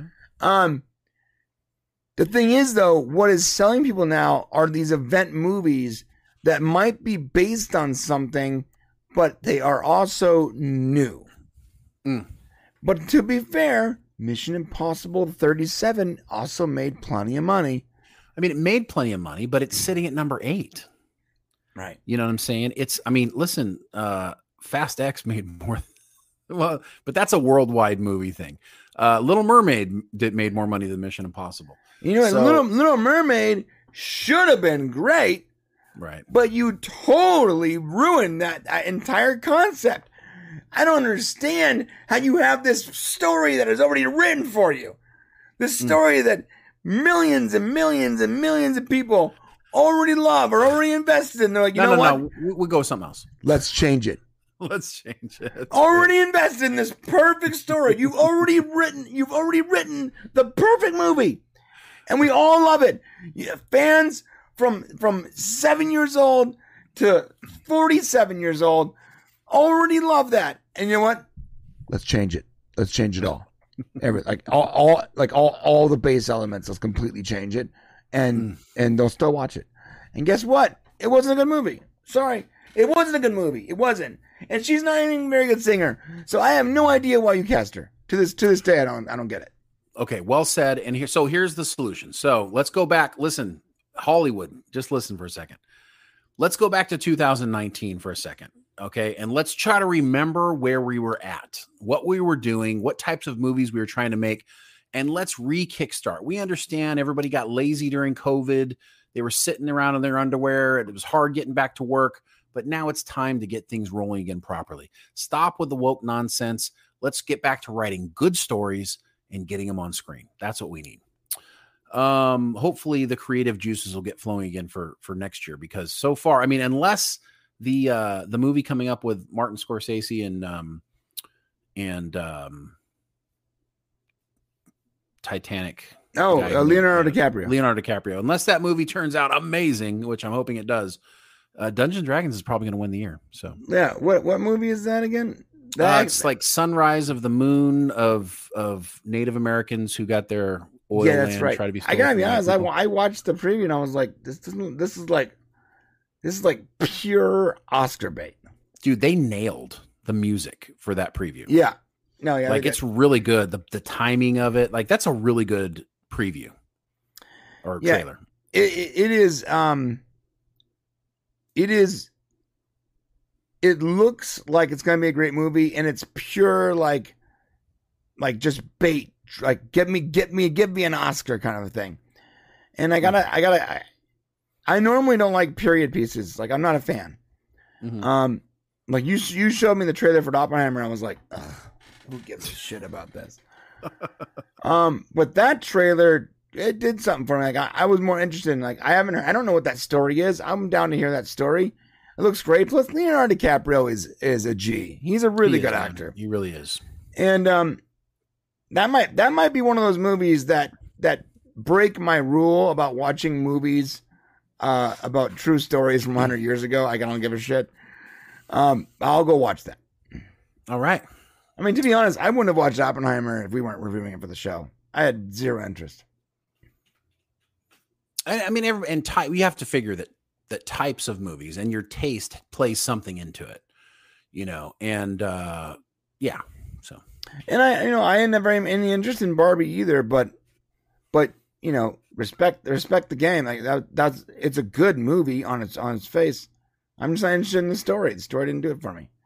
And Well, the music story wasn't the- bad. It was the- the, message was terrible. The message, sorry, and the music, the modern music is modern music is so goddamn horrible right now. It's uh, it's like ninety percent of modern music is garbage, and I sound like that old guy who's You about do. to fade off into the bushes right now, or yelling at, screaming at the at the waves. But it really is not good. It's not Well, good. And that's a great transition because we're going to talk about a new movie coming out real soon with uh guys made about it's a movie made about us. It's a movie made about guys in their 40s and 50s who just don't understand shit going on these Did you days. see Dumb Money? Did you see Dumb Money? I no, not yet. But You that's not the movie I'm talking about. I I'm know, talking but, but just real real quick, you're missing out if you haven't seen it yet. uh I'll end up watching it, but I'm not gonna say it's a great movie, but is Yeah. a it is a great representation of exactly what happened. In, Yeah. in, in 2019 to, to, to now to now. well, it was fresh. So, well, not well, it would have been 20 2021. yeah, honestly, it was it was. I had such a good time with that movie, Yeah, and and, and, and I can't stand Pete, whatever his name, is. Davidson. Yeah. Pete Davidson. I don't like him, but in this movie it worked. Probably because the main character was making fun of him the entire effing time. Which yeah, is perfect. yeah. Well, Pete Davidson's hosting SNL this Saturday, and which is like, why do you guys keep doing this? He's promoting. He's promoting Dumb Money, but Dumb Money's really yeah, good. yeah. So, but the movie that we're talking about is actually, uh I saw the trailer and I was like, oh, okay, this is this represents us perfectly. Yeah, old dads or whatever. Old Dads is what it's called, and uh let me just pull up here. Yeah, you want to you want to show the trailer? Can we? We can try. Like, what are they going to do? Demonetize us? let's go. Let's go. All right, let's do it. This movie, when I saw this movie, I was like, I can't, I can't wait for this to come out, and it comes out like on my birthday. So, It does. October twentieth. Oh yeah, so my October, my birthday is the day afterwards, but I'll, I'll take it. Here we go. I always wanted to be a dad. It just took 46 years for it to happen. Just rub some dirt on him. You might want to Wait, stop. So I'm gonna pause it randomly to avoid the copyright, but Okay. uh, I love where he's like, just rub some dirt on it. That's right. It's really because that's I mean that's like like that's how we were taught. And this, this this the guy that comes up to him with the skinny guy with the glasses is like, well, you might want to put some Neosporin on that. Right. You know, shout out to Netflix for you know doing this. Uh, you know, Netflix has, you know, I respect to those guys because they just want to make money. you know, because they know there's an audience Right. for this. But can you imagine any studio making this movie? No, absolutely no way. Uh, this is going to be out only on Netflix, so we don't get to see it in the theater. Uh, but uh, yeah, I'll be renewing my Netflix subscription to to see this. It's a shame that we're a little over two weeks out from it airing, and this is the first I'm hearing about it. Right. It's sort of wild. Um, when I, I'll I'll hear about something going on Netflix, going on on Netflix for a year before it comes out, and this is the first. Like that that trailer came out like a week ago. It's That's weird. I don't know. It looks great though, and uh, I love I love Bill Bar Bill uh, Burr, whatever his name is. Um, I think he's great. Uh, I can't wait to see it. It's gonna look. It's gonna look looks great. I'm gonna watch it with my wife, and we're all we're just gonna sit there and just life laugh our heads off. I wish it was coming out in the theater so we could like gauge the audience what they want to watch. This would be one of those movies that the left would probably attack, you know. And oh uh, yeah, you know the, the only bad thing about it coming on Netflix is that we won't know how many people wanted to watch it. You know, we can't we can't take the temperature of the barometer, you know, to find out, you know, that right. you know how many people went and watch it. So that's the only bummer about it. But at least we're getting content like this because I think, you know, we need content that also, you know, reflects the other vision of what's going on in culture, the other version of what's happening. I'm not saying it's a red or I, I hate couching it as like a left thing because the thing is I know the left will attack it, right? Um, just because it's not doesn't fall into line with social norms Right. and anything that doesn't fall into line with social nor- norms gets attacked by the left Mm-hmm. wing of our country. We're a gender queer neutral, uh, uh, carbon neutral lifestyle brand. He's like, what? right. I hate that we I hate that that going again I hate that that the left makes everyone a, a conservator on the right. I hate that everyone, you know, I hate that the left puts everybody on the right cuz I really enjoyed being in the middle. You know, and now it's it's put us in a position where I find myself disagreeing with people on the left constantly and it's it's it's been pushing me further and further to the right, I guess in their opinion. And uh and we're seeing it in a lot of things, but movies like this, we need more of them. So guys like Bill Burr, they're not afraid to go out there and put it out there. Um, and hopefully we get more of it. Yeah. And by the way, uh, Dark Dark Knight, you got to tell me how you got Netflix for free with T Mobile because I have T Mobile. So I would love, would love to save $20 a month. Absolutely. Okay. All right. Well, that's it for the movie stuff. Yeah. And what's uh what's next there, Shane? Uh, well, do you want to do you want to talk a little bit Quantum Leap season two episode one since we got, came out? Quantum Leap, bro. Okay. All right. So talking about checking boxes. I'm not sure if you guys watched this uh the season premiere of season 2 of Quantum Leap. But dude, it was like the first t- like 10 minutes in. It was a feminist thing. Well, because I wasn't born a man, I can't even do the jo- jobs like I'm qualified to do immediately, right? And then I'm like, I'm just, gonna- I'm just gonna let that go. I just, let's move on. I'm sure it's a product of its time, whatever. It's they're talking about 1975. I'm sure like a lieutenant, you know, Was it seventy five? or 85 or something like that? It was between the end of of it- oh, for sure. It was between the end of Vietnam and whenever MacGyver aired right, because they didn't know who MacGyver was and it, they and it was after Vietnam. right. And by the way, his constant references to the future, like once or twice, it's it's funny, but like he did it constantly. Mm. to the point where they contain and the joke was lo- like and the joke wasn't funny anymore after the fourth time when they're like who's that what are you talking about like okay i get it bro Right. Yeah. No. That even Scott Bakula used to do that in in the original show, and it it works. It is good. Uh, I think part of it might have been that he didn't have uh, his person from the future to play off of. You know, he didn't have his Al or whatever. well so um, 15 minutes in 15 minutes after the the feminist box was was clearly checked and hard checked. Like someone like, like stamped it and colored in the little check with like black marker. Um, boom, the gay, the gay, the gay check mark just popped up. Yeah, you I got, missed that one. Which one was that one? oh, the guy was on the landmine, and all Yeah. of a sudden he's like, "I gotta tell you, the reason I couldn't stay in the military is because I loved a man." You know, and he started telling like his life Oh, story about how he's yeah. gay, and everyone's like, "What the fuck does this have to do with the story at all?" Like nothing at all, and like they get him off there. Um, and then I gotta be honest. I'm sorry. I'm gonna, I'm gonna say it. At some point, finally, Ian gets a hold gets a hold of Ben, and and I guess the reveal, spoiler alert, is that like the the program was shut down and took him like three years to find Ben or something. I don't know. Who cares? But Ben goes, "You look different, Ian." And he's like, "It's been three years." Ben didn't look. Ian didn't look any fucking different. Okay, he looked exactly the way he looked during the That is a good point, flashbacks that were taking that that were supposed to be taking place like five, seven, ten years ago. That's actually a good point. Yeah. He didn't look any different. And to be fair, he didn't look very much different when when Ben leaped 30 years into the future either.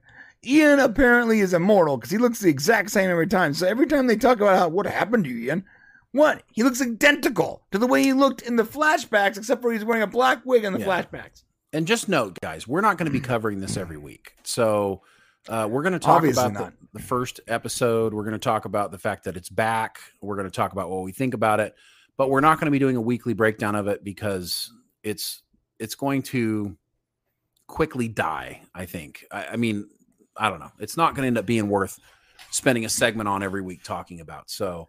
Uh, maybe we'll hit it every once in a while Dude, when it's topical. It's like it's like immediately like, oh hey, season premiere. Let's just start checking boxes that have no bearing on the story whatsoever. Okay, let's knock it out. And I more mean- bad news: Scott Bakula is taking a. Uh, he's going to be on doing theater, so he's not. You know, so he's probably not coming back to the series. It- you know, we and we're not going to keep holding a torch for it. If he's, you know, if he's going to be in New York keeping himself busy, he's not going to be shooting uh, Quantum Leap. So we can pretty much put that one away. Too. Yeah, and if Scott does come back, then we'll cover it. But Yeah, hundred percent. But there's no point. I don't. I Also, don't see the point. I, I just realized when I was watching this show that they're in the military. Like, like, uh, what's her name? The Ben's fiance, Addison Addison, is in the military, and we've never seen her in in a uniform. in a uniform. I know Not one time. because they'd have to put her hair up, and they don't want to do that. It's so weird though how she keeps referencing herself being in the military. I always thought when we were watching the first season she was in the military. Now she's working for like the DOD or something. No, she's Yeah. still in the military. She just never wears a uniform. And like Hmm. if you've ever been in the uni- in the military, that's not a, you have to wear a uniform. Okay, Hmm. It's very odd that these military people aren't, aren't wearing uniforms and that everything's so casual and it just feels so like sort of like strange new worlds except for Yeah. this is the actual military like not like the future military this is the actual military it doesn't make any Right. sense there's no military bearing whatsoever um ian is started off as a good character and now is just massively unbelievable and uninteresting and just it bothers me every time i see him on on screen or they on screen now whatever it is. And I don't I don't think it's possible to do a show like this now because the cool thing about Quantum Leap was when you when you leap back into history, especially in the in the 80s when the first Quantum Leap show came out, you were leaping back and talking about difficult times that our country had, but we were doing it in a time when we were just becoming truly aware of of of how troublesome racism was and sexism and all those things. We didn't really have a good viewpoint on that. And so it was almost bringing an awareness right to what people went through historically.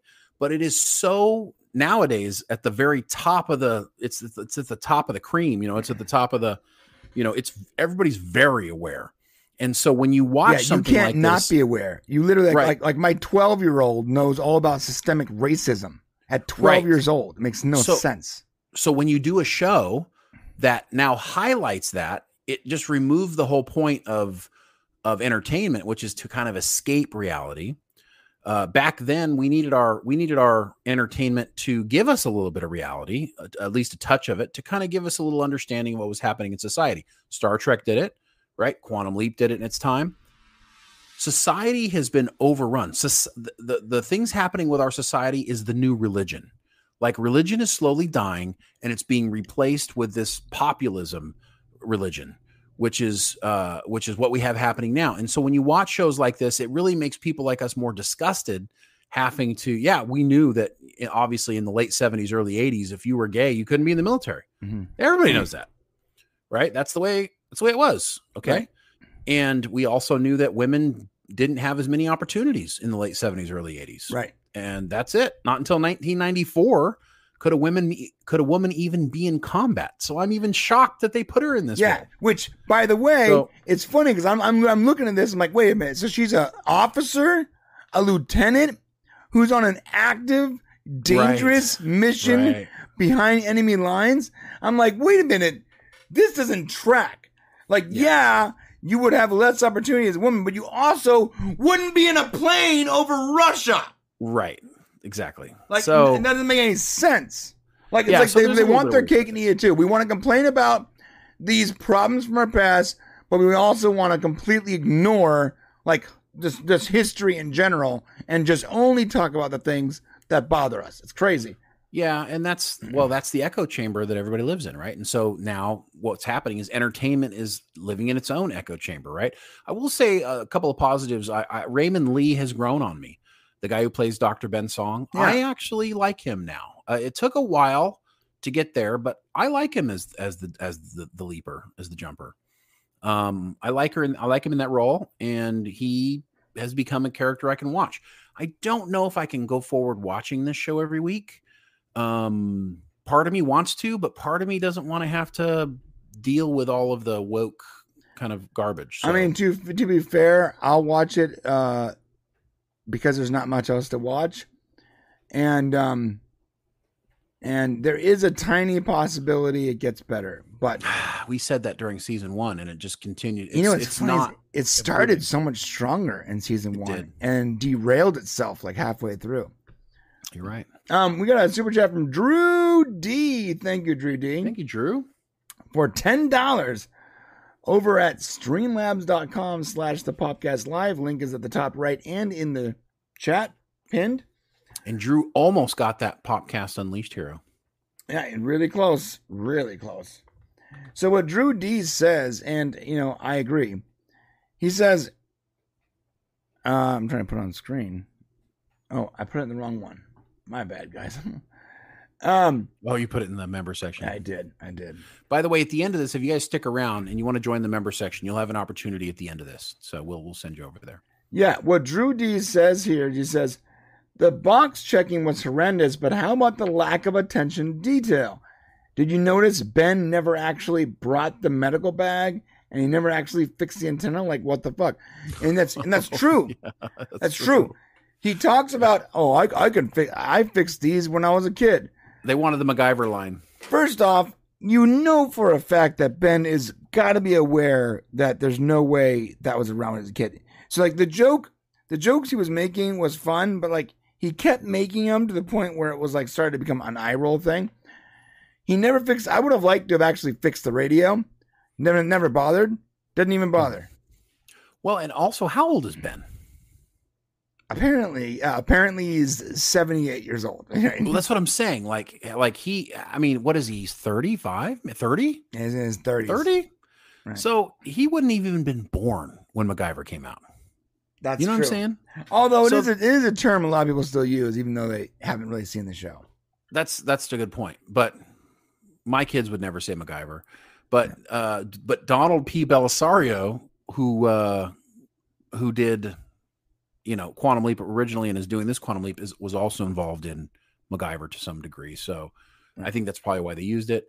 Um, but yeah, he seems to know a lot about history, and I know he's a smart guy and all. But that was the cool thing about being in Scott Bakula's time frame, like jump leaping around in his in his timeline, because when they did that, he obviously knew everything that happened in his timeline from the time he was a kid until he was older. So it made sense. Uh, they jumping out of the timeline really he should be more of a fish out of water. Like I know he's a smart guy, but in this show, he's in this episode, he's like speaking Russian fluently in a in Russian accent. I mean, he's just he can do anything. And And I don't like the fact that he can leap outside of his own timeline. That completely breaks like the the idea of the quantum leap project in the first place. Right. And his friends, like the character, the person he's leapt into, uh, should have called him to the carpet more on the fact that he knew how to do all these things. They said, Oh, you're keeping these secrets from us. It really should have been more of a, a focal point. If they were going to write it into the story that he was going to completely pre- not even pretend to be anybody but himself, essentially, he wasn't pretending to be the character of this episode. He was just Ben Song. Right. Right. And uh, they should have, in their writing, called him to the carpet to some degree on it. So, yeah, there's a lot of problems. Yeah. Archmaze also talks about, uh, he said that maybe he's talking about the MacGyver reboot. Okay. Well, that's actually, it's not currently on NBC, but it was on NBC a couple years ago. Fair enough. Fair enough. But Yeah. You know, you know, Terry Matalas worked on, on the last season of that, right? he did. Yeah. Which was the season where we got uh, Jeri Ryan, coincidentally enough. That's true. Yeah. Um, yeah, why doesn't he need Addison? Why doesn't he need Addison? He doesn't need Addison. Yeah, I mean that. Well, there, there's some interesting things they threw in for season one. So now we're going to find out. It's been three years, right? So did Addison move on? They thought he was dead, right? Here's another thing. Like, I, I don't even I don't even want to get into it. But how did Ian like find him? Uh, he showed up, and then Ben leaped. Now, uh, anyways, there's just all kinds of issues they got with what they're doing here. Um, yeah, to be determined. Yeah, there's a lot of unresolved things in the first from the first season and the second. I don't even fully understand. Oh, understand. they it. chose. So there was an article that came out. The producers chose to go three years. The reason why is they didn't want to deal with that complicated end of the first season. They didn't want to have to try to like get out of that mush. They just wanted to get into the action of the second season.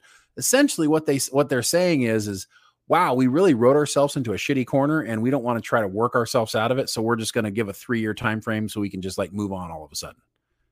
Uh, uh, uh, that that came out this morning. I'm shocked. Wait, so- wait, wait, wait. So so he leapt once and all of a sudden it's been three years? Yes, How the F does that make any sense? He leapt once, but to them it's been three years. so he leapt from his older self. Because I remember he, remember from he the leapt, last jump. Yeah. so he leapt into somebody that was in the future. Remember that? Yep. I don't know who that person was, by the way. No one does, apparently. like, he, he just leapt, and all of a sudden he's in the future. Remember, guys, he has to inhabit someone's body. So just like showing up all of a sudden there, and Ian just knowing exactly who he was immediately. There was no question when like old Ian with his stupid spirit Halloween wig was like, Ben, is that you? Hey, why would you assume after 30 years the random guy walking around your old lab is you? And why would you still be there? Like, there's so many questions. Where'd you get that wig, bro? It's really bad. And then all of a sudden he leaps. Now he's back in 1978 or whatever, and it's been three years. Like, the logic of this doesn't make any sense. Like, there's zero logic to. You have to follow your own rules. If you write rules to your TV show, you have to follow your own rules, right? Yeah. For the love of God, it makes no sense. You're sense. supposed to. But anyway, so so that's it for Quantum Leap season two, episode one. Um, we're yeah. So this don't expect us to talk about it every week, but maybe as if something interesting comes up, we'll throw it into chat about it. Um, at this point, I think we're going to go to the member section. In the member section, we're going to talk about um, uh, California is going to start paying fast food workers 20 bucks an hour, and they could get up to $26 an hour going into 2027. And if you don't think that number's crazy, because we do, then whoo, and we're going to talk about that and what that means for the rest of the country. Um, we're also going to be talking about this uh, this job fair that men invaded um, for Mhm. women and non-binary. So we're going to be talking about Yeah. those two things in the member section. We hope you join us, uh, Brian. How can they come join us in the member section? Yeah, and we're also I'm also going to make sure everyone knows why I'm not watching any Star Star Wars stuff anymore. So stop. Everyone's going to stop Okay. asking me. I'm not watching any more Star. I am not watching any Star Wars anymore. I'm completely done with it. I won't be reviewing it. I won't be talking about it. I'm done with Star Wars. Okay, that's interesting. Um, you can find us very simply uh, in the description at the very top of the description is going to be a link that le- leads you directly to our member section. I'm also putting it in the chat, and I'm going to unpin the other one and pin that. And if you do nothing, like if you're just like, you know what, I don't want to click on anything, it's too much work for me to move my hand three inches to the left and click on something, then you can just do any, do nothing, and the stream will will. Uh, I'm actually actually not actually sure that will work. Actually, no, no. Never mind. uh, the stream should take you there, but um, I'm gonna let Shane uh, wrap this up while I'm making sure that happens. Oh right, yeah. Ordinarily, you could um, just hang out here, and it would take you to there. And like I said, it's it's basically the low the low. You, you know, there's people who do support us um, with um, you know who who are associate producers or producers, and that's a different tier. But for simply for two dollars ninety nine cents, you can come hang out with us in the member section, where we a little looser, freer with our information. Uh, Brian, did we get a little Streamlabs super chat because it looks like somebody? oh, we did, yeah. Kenneth the Rogue on the buzzard. He said, he had Kenneth the Rogue for ten dollars. Thank you, Kenneth. He says for coffee. LOL. Yes, thank you, brother. We appreciate you so much. And uh, as much as coffee costs, we're gonna need that ten bucks. So thank you, sir. appreciate it. Uh, but yeah, come on over, hang out with us. And if, of course, if you don't hang out with us to, in the member section, we will be here next Thursday. Keep your fingers crossed that we get remonetized so we can bring back our regular programming. We'll be applying Um, again next week. Yep. If we're going to put a lot of effort into it, we need to be able to get compensated a little bit. And thank God you guys keep uh keep bringing some super chat so we can keep going. But um, yeah, we appreciate you. Uh, we love you. Hopefully, if we don't talk to you before then, we see you in Discord uh, where we're talking to people during the week. Um, come check us out over there. There's a link I think in the drop down. Yep. And um, other than that, we love you, and we will catch you guys next week or in the member section. See you then, guys. Have a good one.